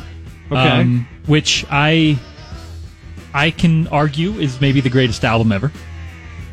Wow. But Oh wow. it's less about my Led Zeppelin discography and, Uh-huh. and more about the the radio station. Fair enough. Fair enough. Uh, we're going to bring in Sean O'Connell uh, coming up in about a half hour from right now. We also have Trey Camberlin, who used to be with the Jazz. Uh, he's made a move. We're going to let him uh, pop on and talk some pro football, tell you about his new gig. Uh, Freddie Coleman rolls by. We had Freddie on earlier. If you missed it, Freddie Coleman has been doing graveyard radio shifts for 19 years. And it was announced today that Freddie's getting his own primetime spot on a national stage for ESPN radio. Just absolutely thrilled for the guy. Uh, Mecca Eneli, RSL defender, midfielder, whatever you like. He stopped by last segment. That was a lot of fun. I've never had a chance uh, to interview him. Uh, but Porter, we started the show off today. Little uh, Utah football conversation. We are 10 days away from Utah, Florida, one of the primetime marquee matchups, not just locally, but nationally, uh, for week one of college football. Week zero of college football actually gets rolling this weekend with some pretty decent games. If you missed it earlier, uh, Harbaugh is going to sit for three games. Jim Harbaugh is going to sit for three games. Uh, Michigan self-imposed a three-game ban after the NCAA threatened a four-game ban. Uh, the AP preseason All-American team is out. We can get to that coming up a little bit later on. But we were talking about should Cameron Rising come back, um, and he's healthy enough to help Utah win their third straight Pac-12 championship, which is something no team has ever done in the history of the conference. Does that elevate Cam to the best quarterback of all time? Let me ask you, because I also referenced that I'm of the opinion that we will not see Cam week one against Florida. Let me be clear. I'm not reporting that. That's not based off of any information. But you talk to people up there. What's your understanding of where we're at with Cam right now? My understanding is that uh, we're we're now on really the three days that are going to decide this thing, right? Kyle and, and Co are not going to throw Cam in there on zero days prep. They're comfortable with him as long as he's cleared and as long as he's had a little bit of practice under his feet. But if that's not the case and, and maybe he's cleared on, on Wednesday or Thursday of next week, they're not going to rush him out there. Um, from my understanding, this week, Monday, Tuesday, Wednesday, Cam is kind of going through those processes, right? With the medical staff, with uh, the the team doctor, with the the trainers up there. It's it's kind of a collective of folks who are going to make this decision. It's not just Cam. It's not just Kyle or Andy. It's Cam alongside those guys, alongside, frankly, probably a mix of six, seven team doctors who get to finally make the the call. And to my understanding, last week Cam did a lot of throwing, a lot of kind of seven on seven stuff. He was moving well. I saw him uh, taking snaps and rolling out and chucking the ball downfield. It looked good, right? Against air. But having that confidence to send him out there against a, a Florida team who has guys on their roster who are 350 plus pounds, you got to be real, real confident in sending your, your star quarterback out there. I hope we hear some things from uh, up at practice today, tomorrow, and, and the media availability this week. Um, but Spence, if we get through these next couple of days and the word up on the hill is still iffy, then I think we can start to to talk about Bryson Barnes taking that first snap at at uh, Rice-Eccles Stadium and against Florida. But again, it's it's these three days uh, early this week that I think are probably going to decide whether Cam plays. Whether or not we hear that, that's left to be determined. Yeah, and, and there's a good shot that we will not hear that. In fact, my, my guess is we won't get the information. I've just talked to enough people, uh, namely doctors and such, and we've talked about Andy's article for the Trib that compared the timeline of quarterbacks who have torn ACLs in the past to what Cameron is dealing with in front of us. By the time Florida rolls into town next week, it's going to be roughly eight months since Cam had his surgery. Typically, the timeline for skill position players, quarterbacks and such, who tear ACLs is closer to 11 months. So this was always going to be an aggressive timeline. And yes, we received the, the news and the walking line out of the program that he's on track. And as Porter referenced, you go up there and you do see that he is throwing and um, he should be limited no matter what. I mean, even if he's fully healthy, he is the guy that you have to make sure is upright and ready to roll. So even if he's fully healthy, make sure he's limited. That's just the nature of the quarterback position. Let me phrase the question like this. If Cameron Rising is not starting for Utah week one, and I remove Bryson Barnes from your options to answer this question, who has the most pressure to deliver on offense if Cam isn't playing? And I, you can't say Bryson is an answer. Who, who has the most pressure? Well, it Ja'Quinden? Yeah, if you're starting if you're starting Bryson Barnes, it, it it goes to the running back room. Yeah, Ja'Quinden number one, um, but if Cam is not able to go, you're going to see a shift of the playbook. And a lot of coaches don't necessarily admit to that, right? They like to say, "Ah, oh, we run we run our offense. The the defense dictates what we do," right? I talked to Andy Ludwig on on Friday and he explicitly said, "Yeah, like if Cam's not there, our playbook shrinks, it changes, it changes what we do and how we approach our game plan." So, with all that in mind, if Bryson's under center, what you're going to see is more obviously runs, more 13 personnel. You're going to see Nate Johnson in, um, I don't want to say Wildcat. That limits what he is and what he can do, but you're going to see him taking snaps, and the pressure is going to be on the running back room. Ja'Quinden and J- Jackson, Jaylon Glover. Uh, the good thing here, Spence, is that there's four, five, six guys that we can mention as the running back room that are ready to run the football, ready to take snaps at the Pac 12 le- level, and have taken snaps at the Pac 12 level. Chris Curry back from injury. Micah Bernard, who can, you know, do a little bit of a different, um, he, brings a different skill set to the running back room. And then Ja'Quinden, who I know he had flashes last year, Spence, but the things I've heard about Ja'Quinden in the, the, the moves that he's made, the leaps that he's made just in his second year being comfortable in that running back position, I think he's due for a breakout year at, at the tailback position, especially if he doesn't have Cam Rising in the backfield with him. Real quick, did you just say 13 personnel? Damn right. I got the chills. It's it's you, late you, August, you know my me. man. You know me. It's almost September. You know me. When it comes to 13 personnel, like you are, you are speaking my language. You know it. What about 14? No, well, hold on. hey, let's not get let's not get crazy. I, I mean, I'm not saying that I'm not with it, mm-hmm. but you know, got to have the personnel for it. What you just did may have triggered my mind completely into football season entirely with that one statement. You say 13 personnel, the hair, the hair on my arm stands straight up, baby. It, it's like a, it's like a, a spy robot, right? You get a trigger word and you just click in. A hundred percent. That's the one. Uh, real quick, let me, let me check in. Um, how great is ball? You're going to find out tomorrow. Come on. I, I need an answer. How great is ball? I, I'm going to leave that to, to Yogi who joins us on Is a Yogs on tomorrow? Yes, sir. My guy. We got our first dudes drop with Freddie Coleman. I thought that was going to happen tomorrow, but Freddie uh, Freddie usurped the the Yogi dudes. They got dudes. They got dudes. I gotta love it. Gotta love it. So, um, you know, lost in all of this, Porter, is I think this is going to be a phenomenal football season.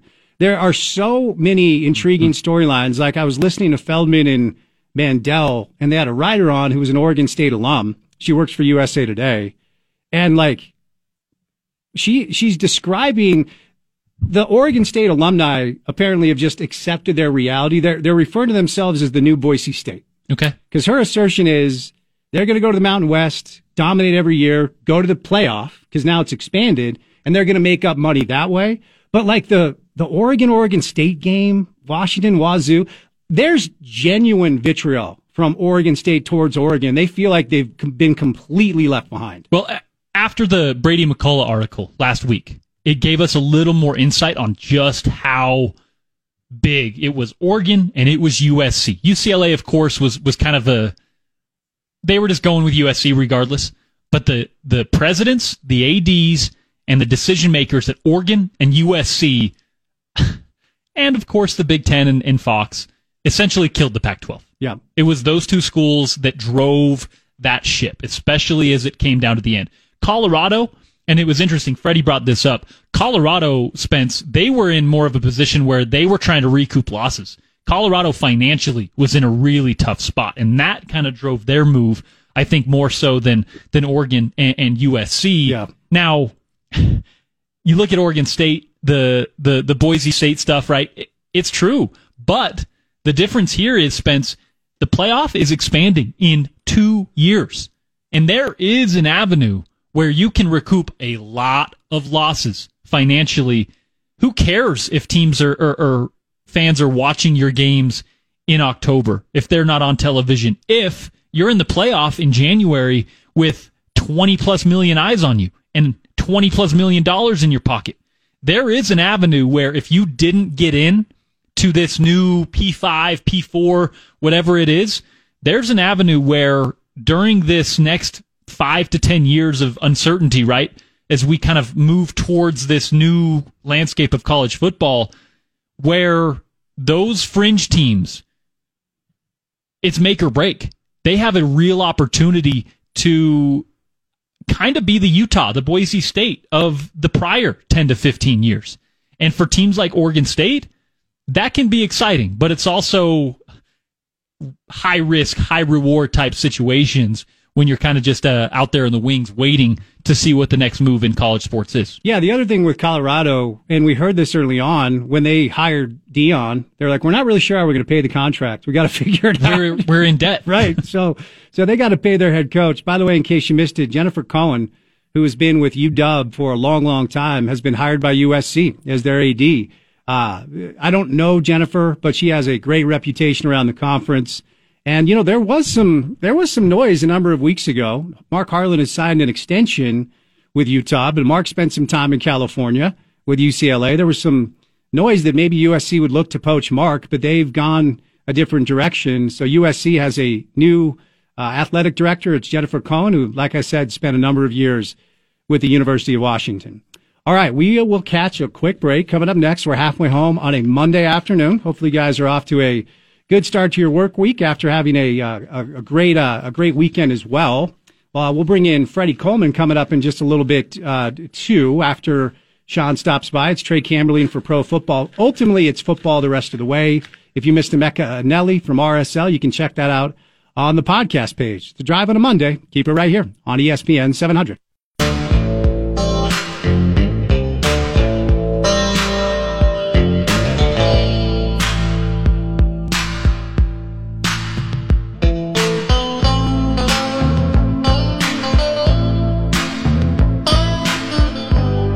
We're going to bring in Trey Camberlin coming up in a little bit. Trey has a new gig, spent a number of years with the Utah Jazz, and now he's, uh, I'll let him tell you what he's doing. A lot of pro football with Trey. Freddie Coleman, who has a new time slot, 19 years of graveyard shifts doing radio, and Freddie was just given a primetime national radio platform. Just thrilled for him, man. Uh, but joining us now to talk a little football, whatever else comes our way, maybe a little MMA, one of our favorites, Sean O'Connell, on a Monday. What up, Sean? Happy Monday, buddy. Happy Monday to you, and uh, I will echo your sentiment. Happy for Freddie Coleman, one of the best in the business. Pretty cool to see him uh, in a more visible, listenable spot. You know, it's it's such a life lesson, Sean, and somebody like you who made a living as a professional fighter. You, you know, it's like Paul McCartney used to say, "We we toiled and toiled for decades, then became an overnight success." Like for anybody who's frustrated with their lot in life, Freddie Coleman, 19 years, graveyard shifts, and then he gets his promotion after that long. I mean, it really is a life lesson that you can translate over into sport, training for a fight, or whatever it is. You know what I mean? Yeah, no, you're right. The, we should all be playing the long game, and it's very easy to get caught up in like the uh, the need for overnight, you know, satisfaction, the need for immediate success. But we should all be reminded that you know, if you keep putting in the work, you will eventually see a reward, whether that's just, you know, a personal reward, uh, whether it's a lesson learned, or in his case, especially, you know, something that is much more obvious and nationally relevant and hopefully lucrative, right? I mean, I hope that uh, all that work is paying off in the literal and the figurative sense for Freddie. No doubt. Just out of curiosity, kind of in the same vein uh, with this question, did you, you, you know, were, were you a proficient fighter immediately? Did you know that you could be good at this immediately, or did you have to put in a lot of work over a number of years until you started, you know, winning fights and beating other really good fighters?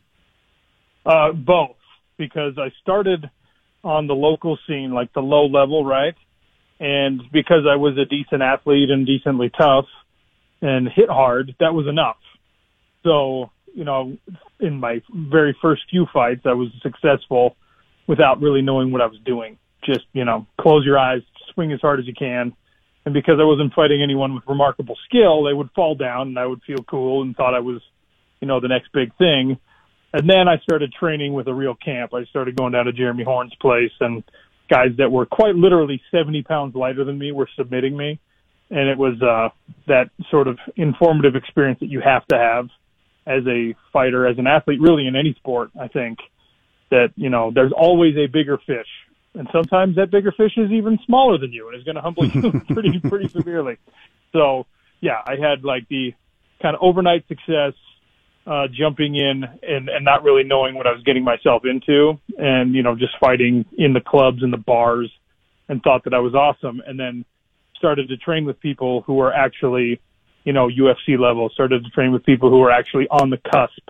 If we're doing the the baseball equivalent, you know, these are AAA fighters instead of high schoolers, and I was like, oh, okay, so there is there are levels to this business, and uh, I learned the hard way many times. But eventually, I was the guy who had to teach other people that. Right? I was the nail at first, and then I became the hammer, and uh, I guess I ended up being a little bit more of a hammer than a nail, which is all you can hope for in combat sports. You know, you certainly did. And you may have just answered the question I'm about to ask you, but I always find it interesting to, uh, to ask, you know, high level athletes, was, was there a moment or a fighter? Like for me, I was 17 years old when I was invited to five star basketball camp and I played against professional players and I knew that I wasn't like them. It was Jerry Stackhouse and Shammgod Wells and Rasheed Wallace. Like, I, I, you know, for the first time, I'm like, oh, I'm not going to be a professional basketball player. What a bummer. Was there a fighter, like Porter tells a story playing against Dame Lillard?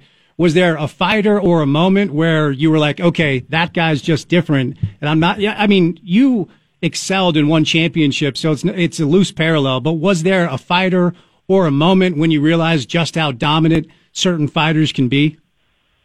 Uh, yeah, we had when early in my career, early when I was training with Horn, right? Jeremy Horn has a lineage that goes back to the early, early days of mixed martial arts and um, a partnership. And he was the he was one of the like sort of foundational guys at a place called Miletich Fighting Systems, where Rich Franklin and Pat Miletich and Matt Hughes and Robbie Lawler, Jens Pulver, Tim Sylvia, all these legends in the game, were all training together at one point. And Jeremy moved out here to chase a girl, like so many of us do, and uh, that that didn't end that relationship. So Matt Hughes would come out and train with us, like eight-time UFC champion Matt Hughes in the welterweight division would come do sometimes half of his camps with us in Salt Lake City. And I remember sparring with him one day and being like, "Oh, you know what? I can hang. Okay, I know he's smaller than me, but like, like I can hang with a world champ." And it made me feel good. And then we wrestled. and I was just like, "Oh, okay." He weighed probably 185 pounds and felt like a silverback gorilla. And I was just like, man, there is a difference between world championship level and even high level because I felt like I was getting to a high level. World championship level is just totally different. And, uh, you know, you experience that when you're in these gyms. Uh, you experience that on football fields. Like most of us had that at some point, whether it was in high school or in college, where it's just like, oh, okay, yeah, that that guy's going to be something, and I'm not. You know, I remember being at the U, and Chris Kemoeatu was, you know, starting offensive lineman, and I'm on scout team, and they have us. They're like, okay, this is a live period. I want you blitzing. I want you as fast as you can through that A gap. You go, and it took one hand for him to just like stop me dead from a full sprint. Like literally, he's in his stance, throws one hand out, and it stops me dead. And I'm like, oh, okay, yeah, we're not all built the same. Some Yeah. of us are human, and some of us are him. Yeah, no doubt. Hey, tell me about Sean O'Malley over the weekend. Beat Aljamain Sterling, uh, bantamweight title, UFC 292. Did that did that move the needle for you at all? It did. I mean, I, I thought Aljo was going to win that fight. I thought that um, Sean O'Malley was more of a one-trick pony, and that Aljo, who's a really good wrestler, really diligent uh, takedown artist, was going to be able to to frustrate O'Malley and to stifle his um, his beautiful long-range strikes by just getting inside of it and pressing him against the cage and taking him down and you know elbowing him and and trying to get on his back to choke him and things like that. And O'Malley just put on a master class of footwork and and uh, the beautiful pull counter where he caught Aljamain coming in. You know, he did that retreating step and then just threw the long the long straight punch, and that was the beginning of the end. It was very very impressive from a guy who's a, already a master of marketing himself and you know has done really well investing his his um, fight success and his star star power in the fight game into. Uh, he's got like his own strain of marijuana and all this crazy stuff. So he's a he's a smart kid, and you know he's a UFC world champion while he's still in his twenties. So he is going to make a lot of money. Before we move over to football, tell our listeners about the PFL playoffs. You got an event in New York coming up on Wednesday, Sean. Tell us about it. Yeah, this is uh, this is the best one. We've had our playoffs, the light heavyweights and, and featherweights first, and then uh, it was women's featherweights and men's heavyweights uh, last week, and then this one is the lightweights and the welterweights, and those are our two most stacked weight classes. And a local guy, Clay Collard, who is from uh, uh, from southern Utah, from southeastern Utah, Castle Dale actually, is fighting in the main event and has an opportunity to, you know, really a good opportunity to win this semifinal and, and probably, you know, win a championship this year. He's he's one of the few guys that in that weight class can do it, and uh, I'm I'm really pulling for him. He anyone who knows his story, he's been through an immense amount of personal tragedy and loss, family tragedies in these last couple of years, and he's just stayed focused and worked really, really hard. And he's one of the most exciting fighters in the world in any weight class in any organization. So he's our main event on Wednesday night. Hopefully everyone tunes in and supports the local guy. All right, man. Yeah, I'll, I'll be watching for sure. Good stuff. Hey, now that it's been it's been a few weeks since we've caught up, and it's been about four weeks since the announcement of Colorado bouncing, and then Washington, Oregon, followed by, of course, Utah and the Arizona schools. Um, since we've had a little space to digest all of this, I wonder where you're at with it now. You know, learning some of the other details. McCollough with a great article from the LA Times. Uh, all of it really outlines a tremendous amount of arrogance and hubris from Larry Scott and his enablers. Let's be very clear. It's still somewhat puzzling to me that we find ourselves with no permanent home for West Coast football. But where are you at with this brick by brick collapse of the Pac 12? Oh, I'm still sad about it. Like I'm, I'm trying to transition into excitement. You know, it's week zero. USC plays this week, and then Utah plays on a short week next week. So it's like time to kind of put away all the the hand wringing over the conference level stuff and and start to focus on actual football. So I'm trying to do that, but also I'm just really bummed that you know the 108 year history of a great conference was taken down over uh, you know 15 years of poor leadership decisions, and it's just like there's there's going to be books written on this. This is going to be a case study in leadership classes for business programs moving forward, like for probably, you know, political science classes moving forward. The way that bureaucracy and poor leadership can take down some of the most solid, foundational, like incredible programs and, and tear apart a Pac-12 conference is, is always going to be a bummer. Like, I'm glad Utah and BYU will be playing conference games again, but I'm always going to be bothered that instead of getting excited about Oregon and Washington and USC and UCLA coming to Rice Eccles Stadium, I'm going to have to drum up excitement about Kansas State and Baylor and Oklahoma State doing the same thing. Uh, for the college basketball fans, I guess this is a good thing, right? Because the Big 12 basketball conference is deeper and better and more fun. It's going to be harder for Utah to rebuild its success in, in this world. So I don't know. I'm probably like, like many of the listeners, like maybe like you yourself, just irritated that that people that are so highly compensated and that have these jobs that are so desirable can be so bad at them. It just sucks. Yeah, well said. Uh, it it it continues to just confuse. Like it's it was so easily avoidable with just a, a few different decisions, you know. And uh, the more we learn, the more frustrating it is. But to your point, we do have a very exciting potential exciting season in front of us. I think it's going to be awesome in a lot of ways. I, I want to know, Sean, um, you, you have connections. You talk to people up there. This is just my opinion. I'm not reporting anything. I don't think Cam's ready week one personally. What are you hearing about the number one topic here locally? Uh, the status of Utah's quarterback, Cameron Rising? I will be more surprised if he's dressed than if he's, you know, wearing a headset.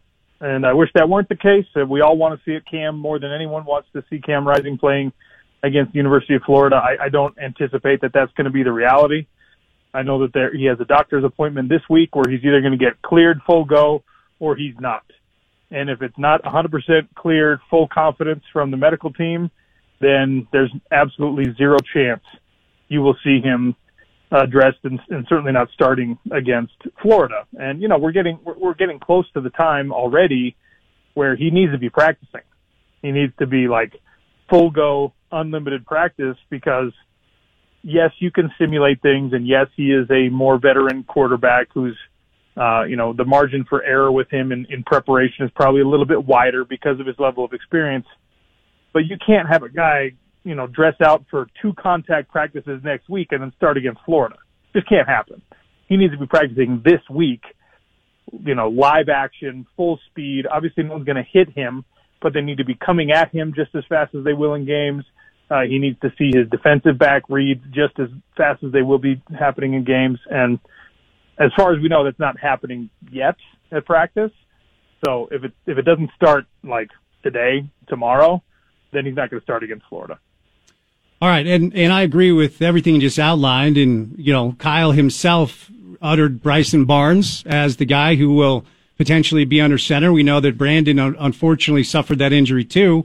Uh, Andy Ludwig last week uh, acknowledged that the playbook would be different with Bryson as opposed to Cam. That's not breaking news, but what do you think the offense looks like schematically coming up next week? Should Bryson be under center? It's going to be a little bit more of a throwback to the many years of Utah football, most of them when Andy Ludwig was not a coordinator, where you're winning uh, despite your quarterback or kind of around your quarterback, not because of your quarterback. Everyone here has been, you know, myself included, we've all gotten so spoiled and and accustomed to Cam Rising being able to do like two or three times a game, pull out these Houdini tricks and extend the drive with an important third down scramble or avoid a sack and find Dalton Kincaid or whatever, right?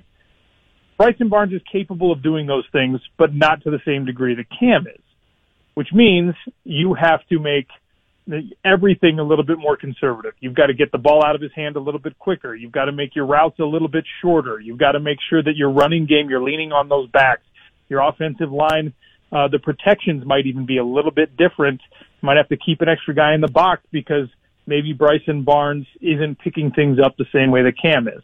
And I, by the way, am a lot more confident in Bryson Barnes' ability to be a good quarterback, to be a good football player than most people. Like, I'm probably his biggest fan, but he's not Cam Rising, and I'm not going to pretend that he is. So I think what you're going to see is a return to, you know, the the earlier days of Pac-12 football with Utah, where you've got a, a real heavy emphasis on running the ball. You're doing 60-40 run game to passing game. You're doing short and intermediate routes. You're trying to hit tight ends down the seam, over the middle. You probably have a, a little bit of a rollout game where it's just designed to get open space in front of Bryson, not with him having any intention of, of pulling it down and running, but just making sure that he's got a clear passing window where he's not you know, looking through upraised defensive line arms and things like that. I'm confident though. I mean, Florida is not a great team and they have been banged up with injuries as well. So I'm still confident that this team can win a game against Florida with Bryson Barnes. You were the one that I heard first talk about Ja'Quinden potentially being an all Pac-12 running back, but that room is crowded, man, and that's that's uh, that that's really good news uh, for a team that might be without QB one for a week or two. Uh, what what what do you make of what we may see? To your point, with a throwback type schematic attack, with this running back distribution, with so many talented players in that room. That's that's maybe an even better question, right? Because there's merit to leaning on a guy, letting him be your bell cow, and letting him get into a rhythm. And then there's also the, hey, we've got a whole committee of backs, like a bunch of really solid and we think reliable backs, especially in week one. Let's see what these guys are capable of. And maybe we find that Jaylon Glover is the hot hand. You know, he's, he's playing against the Florida team. He's from Florida. Maybe he's the one who's got a little extra gas in the tank because of that. That's a harder balance for me, right? Because I've never been a fan of like you're just rotating guys in every down and you never let your running backs get into a rhythm. You never let them get kind of like the the feel for what the offensive line is doing, especially against some of the big bodies Florida's going to have.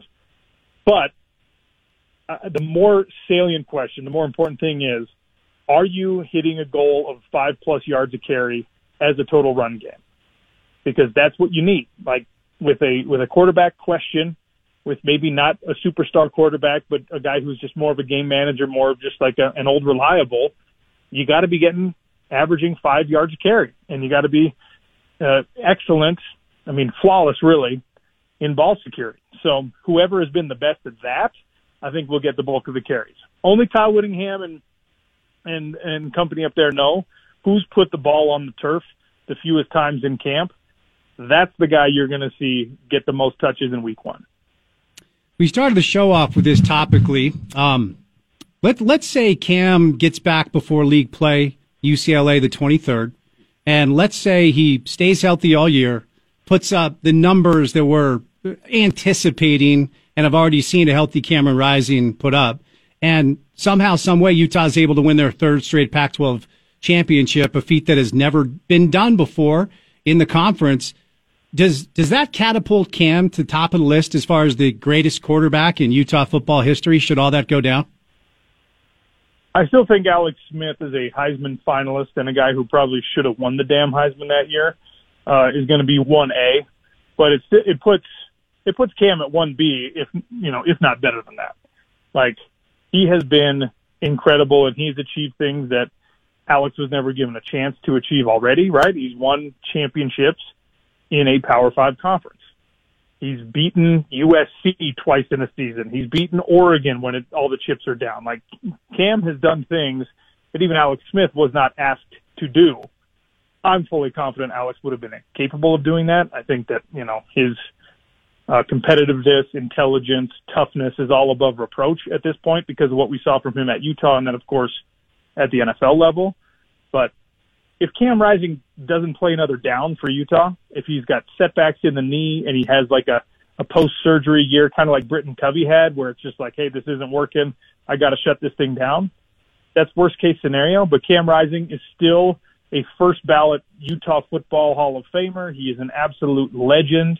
He's a guy who should never have to buy an adult beverage in Salt Lake City for the rest of his life. I mean, he has done things for this program that I don't think anyone else would have done. I don't think people, other people would have stuck around the way the Cam stuck around when Charlie Bleep and Brewer was given the start over him while he was a team captain, and all he did was maintain a positive attitude. And when it was his turn, lead the team to its first ever conference championship. No matter what, this dude's a legend. But I think Alex Smith is still the best quarterback in school history. So the answer to this question might be contingent upon the health of Cam Rising because everything might be contingent upon Cam's health. But the last 1,000 yard receiver was Dres Anderson, which was a decade plus ago, I believe. Is, is there a thousand yard receiver on the roster this year, Sean? Wait, didn't Darren Carrington have a thousand yards? I read that it was Yeah, Dres, but I'll, I'll look that up. But the, the point still stands. It's been a minute. The point, yeah, the point stands. It's been uh, it's been thin. Uh, look, the the answer is no until the answer is yes. Like I'm not I'm not going to say that you've got like Devaughn Vele is the guy. I'm, I'm just going to tell you that this is a very talented room. All right, uh, Mycah Pittman is an absolute monster of an athlete. Do they get the ball into his hands enough? Does he have enough YAC? Um, is is he the right fit for everything they're trying to do? Do they have does he have chemistry with not just Cam Rising, who he's known since childhood, but like every quarterback on this roster? Because it sounds like two or maybe even three of them are going to end up playing. All of that is contingent upon who ends up with uh, you know being the number one receiver. But I, I also think that whoever your your elite wide receiver is, you're splitting touches with hopefully a healthy Brant Kuithe. So that makes it even harder to be a thousand yard receiver. So for me, the easiest answer is no, there's not a thousand yard receiver on this roster. According to my producer slash show booker slash stats and information, Porter, you've been able to uncover something. Let's hear it. Yeah, 2017, Darren Carrington had 980 yards, so just shy. Right there. So it was close. You- It was very close. Hey, Sean, before I set you loose, um, Brigham Young, no votes in the AP poll. Chris Vannini from The Athletic released his 1 through 133 rankings of all the uh, FBS teams, and Brigham Young comes in at 60. Over under Vegas four and a half. Uh, they did suffer one injury in the in the backfield, uh, the secondary, excuse me, but overall they seem to be healthy. Um, I've asked you this before, but it's been a few weeks. What are reasonable expectations year one for BYU when so many of these national outlets don't seem to be all that high on the roster?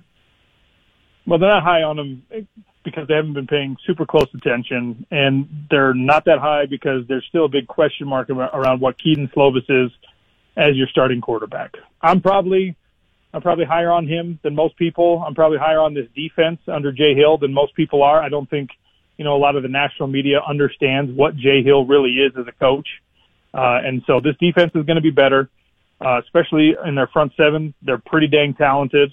You know, Ben Bywater's a really good player. Tyler Batty's a really, really good player. They, they've got some, they've got some talent now. So if those guys can stay healthy, I think that they're going to be pretty darn good. But it is a step up, right? So six and six, seven and five. I mean, eight and four would be an absolutely phenomenal season. But I do expect them to be bowl eligible. So I'm going to say six and six is is probably the floor I'm setting for BYU. All right, my guy, you headed to New York for the event on Wednesday. Are you laying back? I am headed to New York. I'm flying out on the red eye tonight, and uh, I, I wanted to have a little bit of extra time at home with the kids, so I'm taking the red eye. But on Wednesday, ESPN Plus for the prelims and ESPN for the main card. You do not want to miss, even if you just tune in for the main event, Clay Collard versus Hurricane Shane Burgos. That is a local boy, Clay Collard. You should be supporting him. Everybody tune in on ESPN on Wednesday night. You keep that list of restaurants I sent you last time you went to New York. You have that handy. You know what? I didn't keep it because I already ate all of them, so I need a fresh one. All right, man. I'll, I'll lob it over. Safe travels. I appreciate your time, and we'll be tuned in on Wednesday. All right. All right. Thanks for having me, fellas. Sean O'Connell, the great OC. Get him on Twitter at Real OC Sports is where you find him. You can see him uh, for the PFL playoffs coming up on Wednesday night live in New York. Appreciate Sean's time. We're going to bring in Trey Camberling coming up next. He has made a change after a number of years with the Utah Jazz. He's got a new gig, so we'll talk some pro football with Trey. Uh, Freddie Coleman will stop by in the five o'clock hour. In case you missed it, ESPN made uh, an announcement today, which affects our station as we are the affiliate uh, here in the market. There's a new ESPN radio national lineup, and Freddie Coleman, after 19 years on the graveyard shift, doing a bunch of radio. I mean, talk about a great story of perseverance. Uh, Freddie has now been given uh, the afternoon drive primetime national slot along with Harry Douglas. Uh, so Freddie will stop by a little bit later on, but some football coming up next with Trey. So keep it here on ESPN 700. Selling chickens, Corvette painted lemon. School check.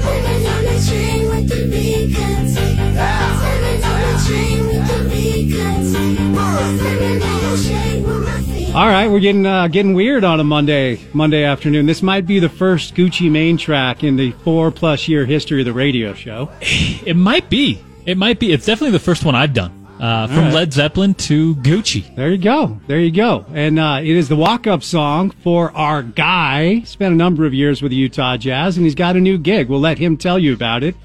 Trey Camberling on a Monday. Trey, happy Monday, buddy. How we doing? Good, good, Spence. And I got to say, you know, I've been asked uh, what my walk-up song would be, you know, if I was in the UFC, and it's always been Lemonade Gucci Mane. So I figured today was the perfect day to break it out. I'd I'd be kind of uh, in the Jon Jones weight class right now, so I gotta, you know, get get back, uh, do some cardio, and get back in the gym, and then I can, you know, make my debut. But yeah, that that'd be my go-to song. That a boy. Well, I appreciate you hopping on. So you spent a number of years over at the Jazz, uh, doing a lot of digital stuff, director of basketball content. Tell us and the listeners what you have going on now. You've made a little bit of a move, Trey. Let's hear about it. Yeah, so uh, I accepted a position as the director of digital strategy with FantasyPoints.com. Uh, so basically, just all things fantasy football. Um, I, I started a new podcast uh, with Joe Dolan, one of the owners. We had Austin Ekeler on uh, that came out today. Last week, our our majority owner John Hansen had Adam Schefter on his Hansen's Hints podcast. So it's just a lot of fantasy football analysis. Uh, and I do a lot of the social media, so posting the memes, posting the updates, graphics, videos, you name it. Uh, kind of some of the same things I was doing for the Utah Jazz. I, I do here over at Fantasy Points. Very nice. So I do want to talk fantasy football, but you know, I've never had you on the show before. And you know, you are a guy that a lot of people in this market and certainly a lot of people over the Utah Jazz came to know and really love. And you did a lot of good work over there. What, what were some of your takeaways from the number of years you spent over well, with the Utah Jazz here in our market?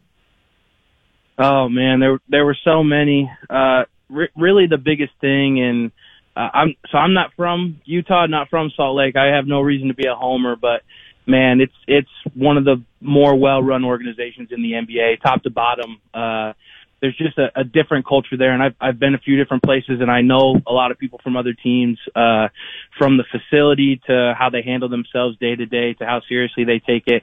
They're just kind of uh, in a in a class of their own, in my opinion. And again, I'm not from there, so I have no reason to to hype it like that. But really, they they do a fantastic job, and so just to kind of be a part of of that culture with with Quin Snyder, and then again with Will Hardy, uh, a, a culture of elevation and a and a culture of just doing the right thing every day and not skipping any steps. Uh, it, I was the, some of the best years of my life, four four and a half years, and and uh, I I loved every second of it.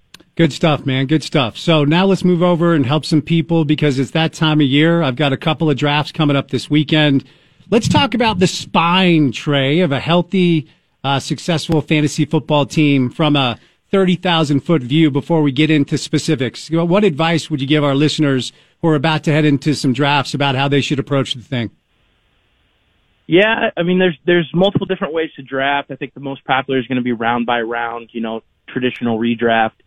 This is a strange year uh, in in that it's really wide receiver heavy this year. If you've been playing fantasy football for a long time, you know the traditional approach is always to grab running backs early. First two rounds, first three rounds, you got to be going after running backs. That sort of thinking, and, and you could see how players are priced in, has shifted a little bit this year. The top, you know, four of the top five guys are are tight ends and wide receivers. You're looking at Justin Jefferson, Ja'Marr Chase, uh, Cooper Kupp, Tyreek Hill's up there, Travis Kelce. Um, and Christian McCaffrey, probably the number one running back, is is now kind of sliding into the third pick or fourth pick. Um, that that's been a big shift. Uh, and then if if you're an auction drafter or a salary cap drafter, what what that basically means for you now is that if you can understand that and and navigate in that space, you're going to see wide receivers um, go for their for higher marks than you've ever seen in your salary cap drafts.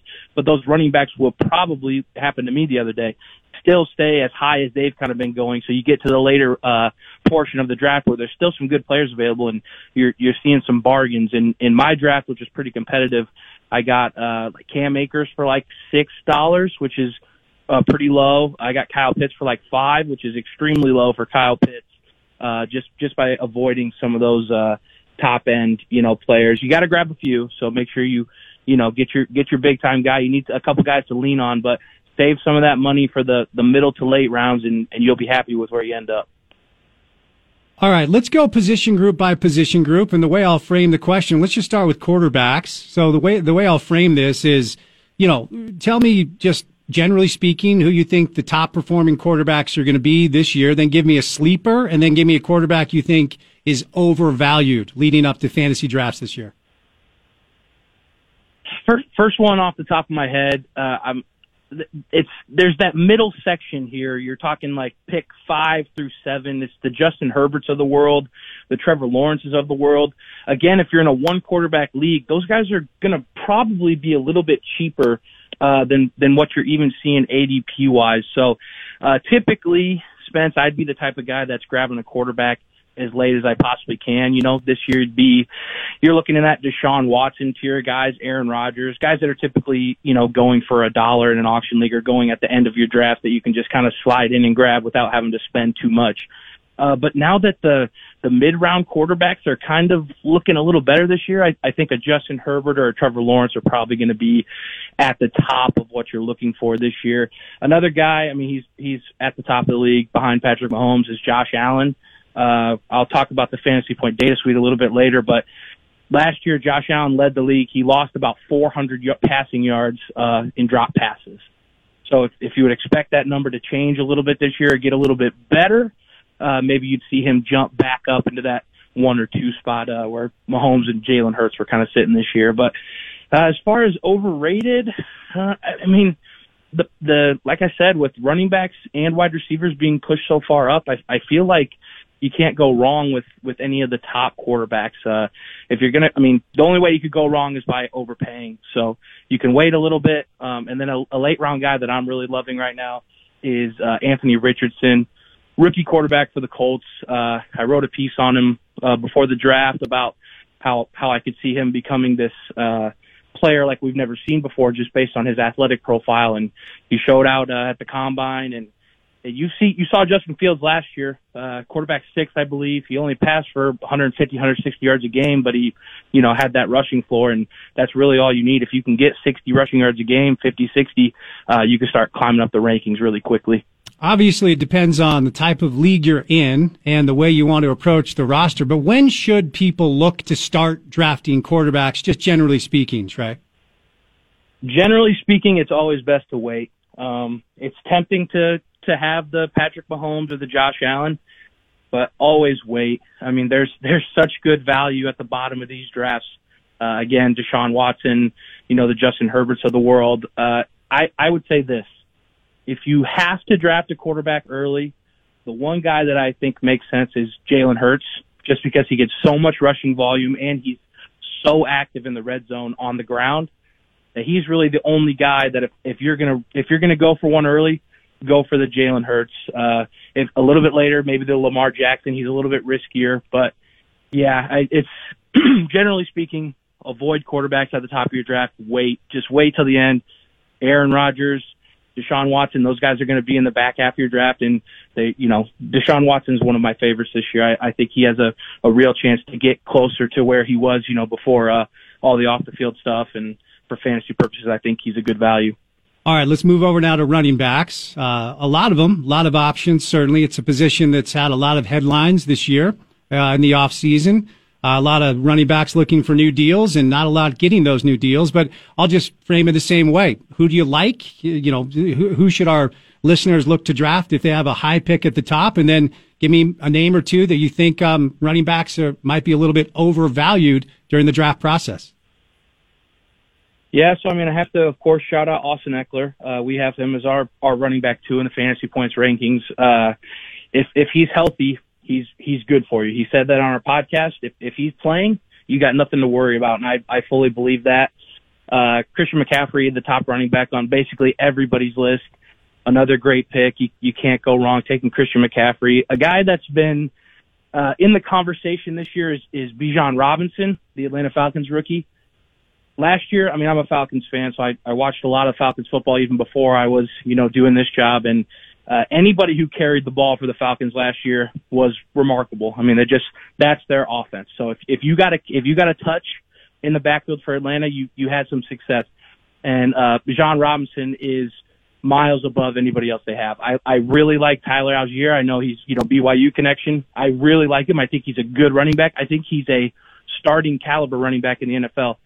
But this guy, Bijan Robinson, is, I mean, he's in that, uh, Saquon Barkley tier, guys that came out and just like better than everybody else. So at the top of your drafts, that's who I'm looking at. Uh, I think you can get the best price on Bijan Robinson and, uh, I would not be afraid to take him. Uh, I think that's the right move and people, you know, get scared of rookies, but I, I think that's who I'd be taking, uh, for the price. A guy a little bit lower, you kind of get that seven, eight, nine tier. That's going to be a uh, Rhamondre Stevenson, Najee Harris. I like both of those guys. Uh, Rhamondre especially. Bill Belichick loves him, and and I know they just signed Zeke, but he's uh, going to be more of a goal line type guy, and Rhamondre was never really a goal line type back anyway. So I don't expect that to be. You know, it might uh, lower his ceiling a touch, but uh, as far as his floor, it's it's pretty much locked in. I think he's a pretty safe bet. Um, excuse me. My favorite uh, late round guy right now is Cam Akers. Um, when you look at all the the late season statistics, uh, his last you know eight games of the year, he, he's up there with the best in the league. Uh, and I know the Rams were a, kind of a weird situation, but he he dominated in uh, uh, all the major metrics that you you want to see uh, in your running backs, and had some off the field stuff and some fights last year, but yeah, Cam Akers is the guy uh, that I'm targeting late in drafts. I knew you were going to bring up Bijan Robinson, you Falcons fan. He's getting a lot of love, man. I'll tell you what, he looks good. Let's move over to uh, wide receivers. And first, let me ask you this: Is is Justin Jefferson a consensus number one overall pick? Like, if you had the first pick in your fantasy football draft, would you take Jefferson or would you go a different direction? Uh, you know, it's he's about as close as you get to a consensus number one pick, and again, you're not going to be upset when you take Justin Jefferson. However, I will say this: I I do believe the right pick for the first wide receiver off the board this year is Ja'Marr Chase. Uh, he he scores at an insane pace. Uh, just just dominates uh, in every single way, and he's going into that third year where typically wide receivers, uh, quote unquote, break out. So uh, basically, the thought process there is if Ja'Marr Chase has not broken out yet, uh, if you draft Ja'Marr Chase, you're going to be extremely happy this season. So again, I'm not dogging Justin Jefferson. You'll be very happy with what he produces, but if I have the number one pick, I'm I'm going with Ja'Marr Chase. All right, give me wide receiver that you might that you think might be a little bit overvalued. Give me a sleeper wide receiver, Trey. Yeah, there's a couple guys. Davante Adams, we have him at wide receiver ten. Uh, I'm not sure where he's sitting on Yahoo or ESPN, but that quarterback situation in, in Las Vegas is just so shaky.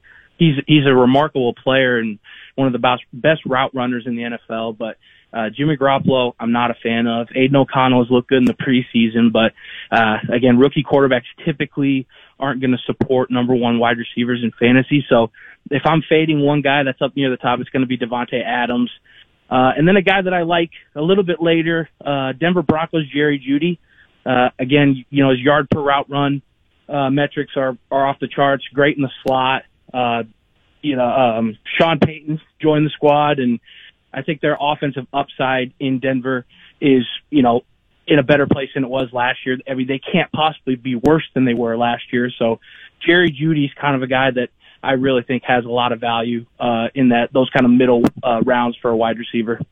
Has the offseason chaos surrounding Jonathan Taylor made you cool on his fantasy value this year at all? Yeah, I, I just I won't take a guy. It's this is just personal preference. Like I understand the argument for doing it because you can get a Josh Jacobs or a Jonathan Taylor a little bit cheaper. Um, and if that move pans out for you, uh, you're gonna you know win your league or at least be in good shape. I I typically avoid those situations just because there's a lot of good players, and if you think you know the the landscape of the draft and you know there's other values elsewhere, I'm going to go with those guys who I know are going to play. I know are in a good situation. So Jonathan Taylor right now, Josh Jacobs, both are a fade for me, and I avoided them in my last draft. When should you look at Kelce? When should you look at taking a tight end? Uh, well, it's kind of a. you should look at taking Kelce at the fourth or fifth pick in the draft. Oh wow! Uh, after after that, after that, you should look, you know, a little bit later to take a tight end. Uh, I'm not huge on T.J. Hockenson. I know he's third tight end in most most uh, rankings. Uh, there's obviously Mark Andrews, who kind of came back down to earth last year. Uh, Kyle Pitts is in there at the fourth spot or fifth spot. Uh, a tight end that I'm really high on, I think everybody's really high on, is Darren Waller uh, in New York. They just don't have a, a tried and true first option, similar to to how the Chiefs are going to operate. And I mean, his his athletic profile is ridiculous. He he's one of those guys that when you watch him, you're like, how does this guy not have 80 yards and a touchdown every time he plays? Um, he's remarkable. I think he has a good chance to finish as the tight end two overall uh, in New York. But yeah, Kelce, you can uh, you can add him to your team uh, with the fifth pick, with the sixth pick, and you could just chalk that up as a win. Uh, and hopefully, unless Darren Waller goes nuclear this year, you're going to have a big advantage by adding Kelce. All right, buddy, before I set you loose, tell all of our listeners where they can go get all the content, support the pod, and everything you want to get out there. Yeah, so I got a, I got a little stat for you. I wanted to read off. Are you ready for Yeah, it? let's let's hear it.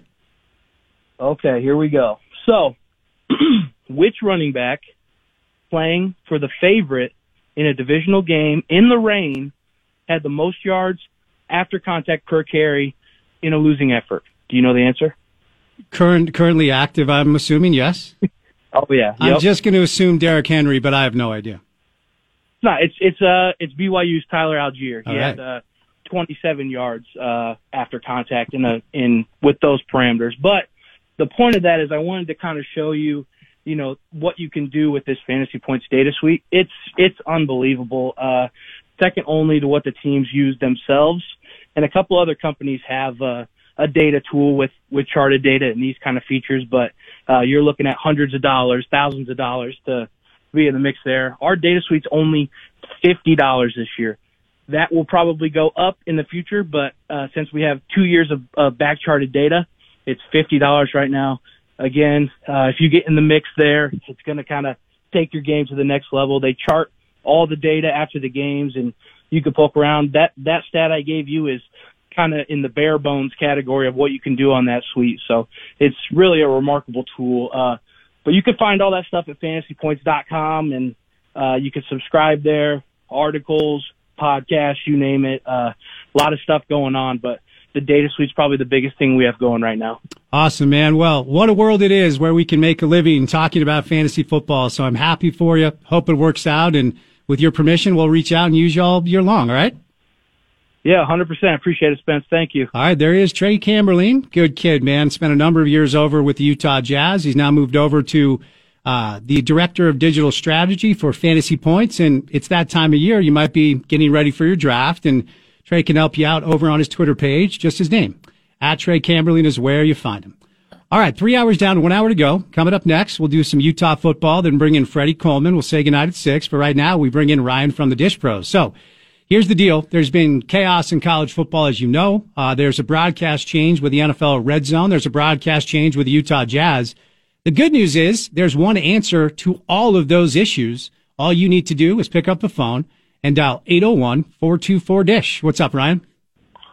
Yes, and uh, I'll tell you, uh, call us now. Don't wait. Uh, we're definitely getting to our busiest time, and we want to be able to help everybody before the season starts. And so, you know, listen, if you're uh, if you've got uh, Fubo, you got DirecTV Stream, or you've got YouTube TV, keep in mind this is a problem because you will not be able to watch and record the Jazz games through those services. So um, here's the opportunity. There's call us up. Take advantage of the best promotion ever.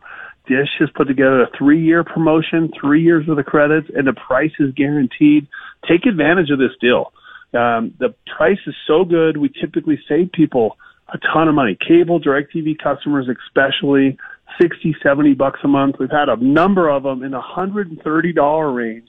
That truly makes me happy. We love that just call us up. Get the promotion. We'll throw in the NFL Red Zone, uh, which, is, is the multi-regional sports pack, free for the entire football season, plus uh, dinner at JCW's. And you know, keep in mind, you know, if you wait, you may not, you may get caught out. And if you're a DirecTV customer, you probably saw a little bit about what's happening. You're not having having ABC, and that does not look, look like it's coming back.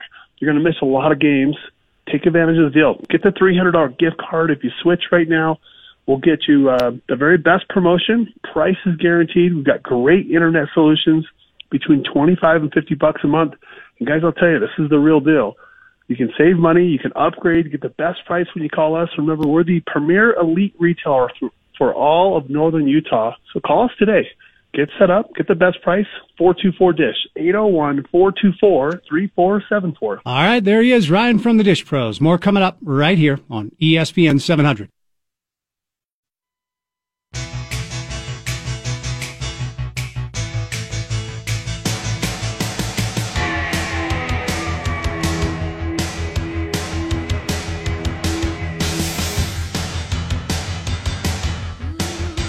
All right, wrapping up the show for a Monday afternoon with a little bit of breaking news. The Indianapolis Colts have officially given Jonathan Taylor permission to seek a trade. He's in the final year of his rookie deal, which pays him $4.3 million. Uh, he led the league in rushing a year ago, and he's a hell of a talent. So we'll see how this plays out. It's been a chaotic offseason for running backs. There's no doubt about that. So a little bit of breaking news on a Monday evening. Uh, there you go. You get a little Monday Night Football tonight. Uh, the Ravens are taking on the Commanders. Did you realize the Ravens have won 24 straight preseason games? I read that today. I, was, I had no clue. Yeah, I, I, realized that streak was going on last uh, last preseason and, and, and kind of followed it along. It's, I mean, it's a streak, but it's more about the way they approach preseason than it is anything else. A lot of teams pretty much every team uses it as a tryout, as a uh, you know trot guys out there and and uh, uh, see who's going to make your 53 man roster. The Ravens don't do that as much. I mean, they do, right? There's guys that are are on the fringe that are getting snaps and and, and playing, but for the most part, they they leave that to the to the week, right? The Monday through Friday, and then come preseason, they're trying to lock into their game day regimen. And I mean, it, it seems to to benefit them a little bit, right? The the four seasons that they've gone through that have uh, been really good preseasons, they've been competitive in the the regular season. So uh, more about how they approach it than than anything, but it's still a pretty impressive streak. Didn't do any golf today, uh, but a great, great golf tournament over the weekend in Chicago, the BMW. Uh, Viktor Hovland had the round of the year. He broke the course record, shot a 61, went super low, and now the top 30 golfers in uh, in the world. Yes, I said that. You live fans on the PGA Tour. They head to uh, East Lake in Atlanta for the FedEx FedEx Cup Championship. That comes your way on Thursday. But right now, I mean, high speed ahead of football, man. We're about 10 days away from Utah, Florida. BYU will get their turn as well. Week zero, college football. We actually have college football this weekend, and the NFL preseason will wrap up, and we're high speed ahead of games that actually matter. Want to give a shout out today to Fink and McGregor. They bring you this segment as we wrap things up. If you're looking for a mortgage to purchase or refinance your home, get started with Fink and McGregor's. Their four minute mortgage. Go to 4minutemortgage.com. Fink and McGregor. Mortgages made simple. All right, buddy boy, before we get out of here, what should our listeners expect on a Tuesday show? On a Tuesday show, Spence will continue, of course, the college football countdown. We're going to be nine days away from Utah and Florida at Rice Eccles Stadium. How great is ball? Well, we're going to find out tomorrow. Yogi Roth, hell yes, stops by the show. Stevenson Sylvester as well. Eric Walden, who's been on the ja- on the Utes beat, and uh, we will go from there. We will have uh, at some point some sound from from up at Utes practice. Um, a bunch of stuff that I got on Friday, and then Bill is up there as we speak, getting some more interviews as well. So we'll uh, we'll combine a, a bunch of Utes guests with some Utes sound and and into single digits as far as the countdown goes. Great time of year, man. Can't wait for it. Can't wait for it. Been a long off season, but football, well, all intents and purposes, it's here. All right, with that, we'll say goodnight. Very special thank you to Freddie Coleman, Emeka Eneli, Sean O'Connell, and Trey Camberley. For any of the sound that you may have missed from the show today, head over to our website. You can always get Utah football sound there. It's E ESPN700sports.com. I listen to our station utilizing our mobile app, so go to the App Store and just search ESPN 700, download that bad boy, and take us on the go. Finally, for what we do in this space every day for four hours, check out our podcast uh, page. We are available wherever you get shows Apple, Google, Stitcher, Spotify. We are uh, trying to get and ask you sincerely to give us a rating and a review. Uh, if you're on Apple, just give us all the stars that you can. We'd appreciate it. Say nice things in the comments. It actually does help us out. It's called The Drive with Spence Checketts. It's available wherever you get shows. He's Porter. He produces it. My name is Spence, and I host it. Have a great Monday night. We'll talk to you on a Tuesday drive right here on ESPN 700.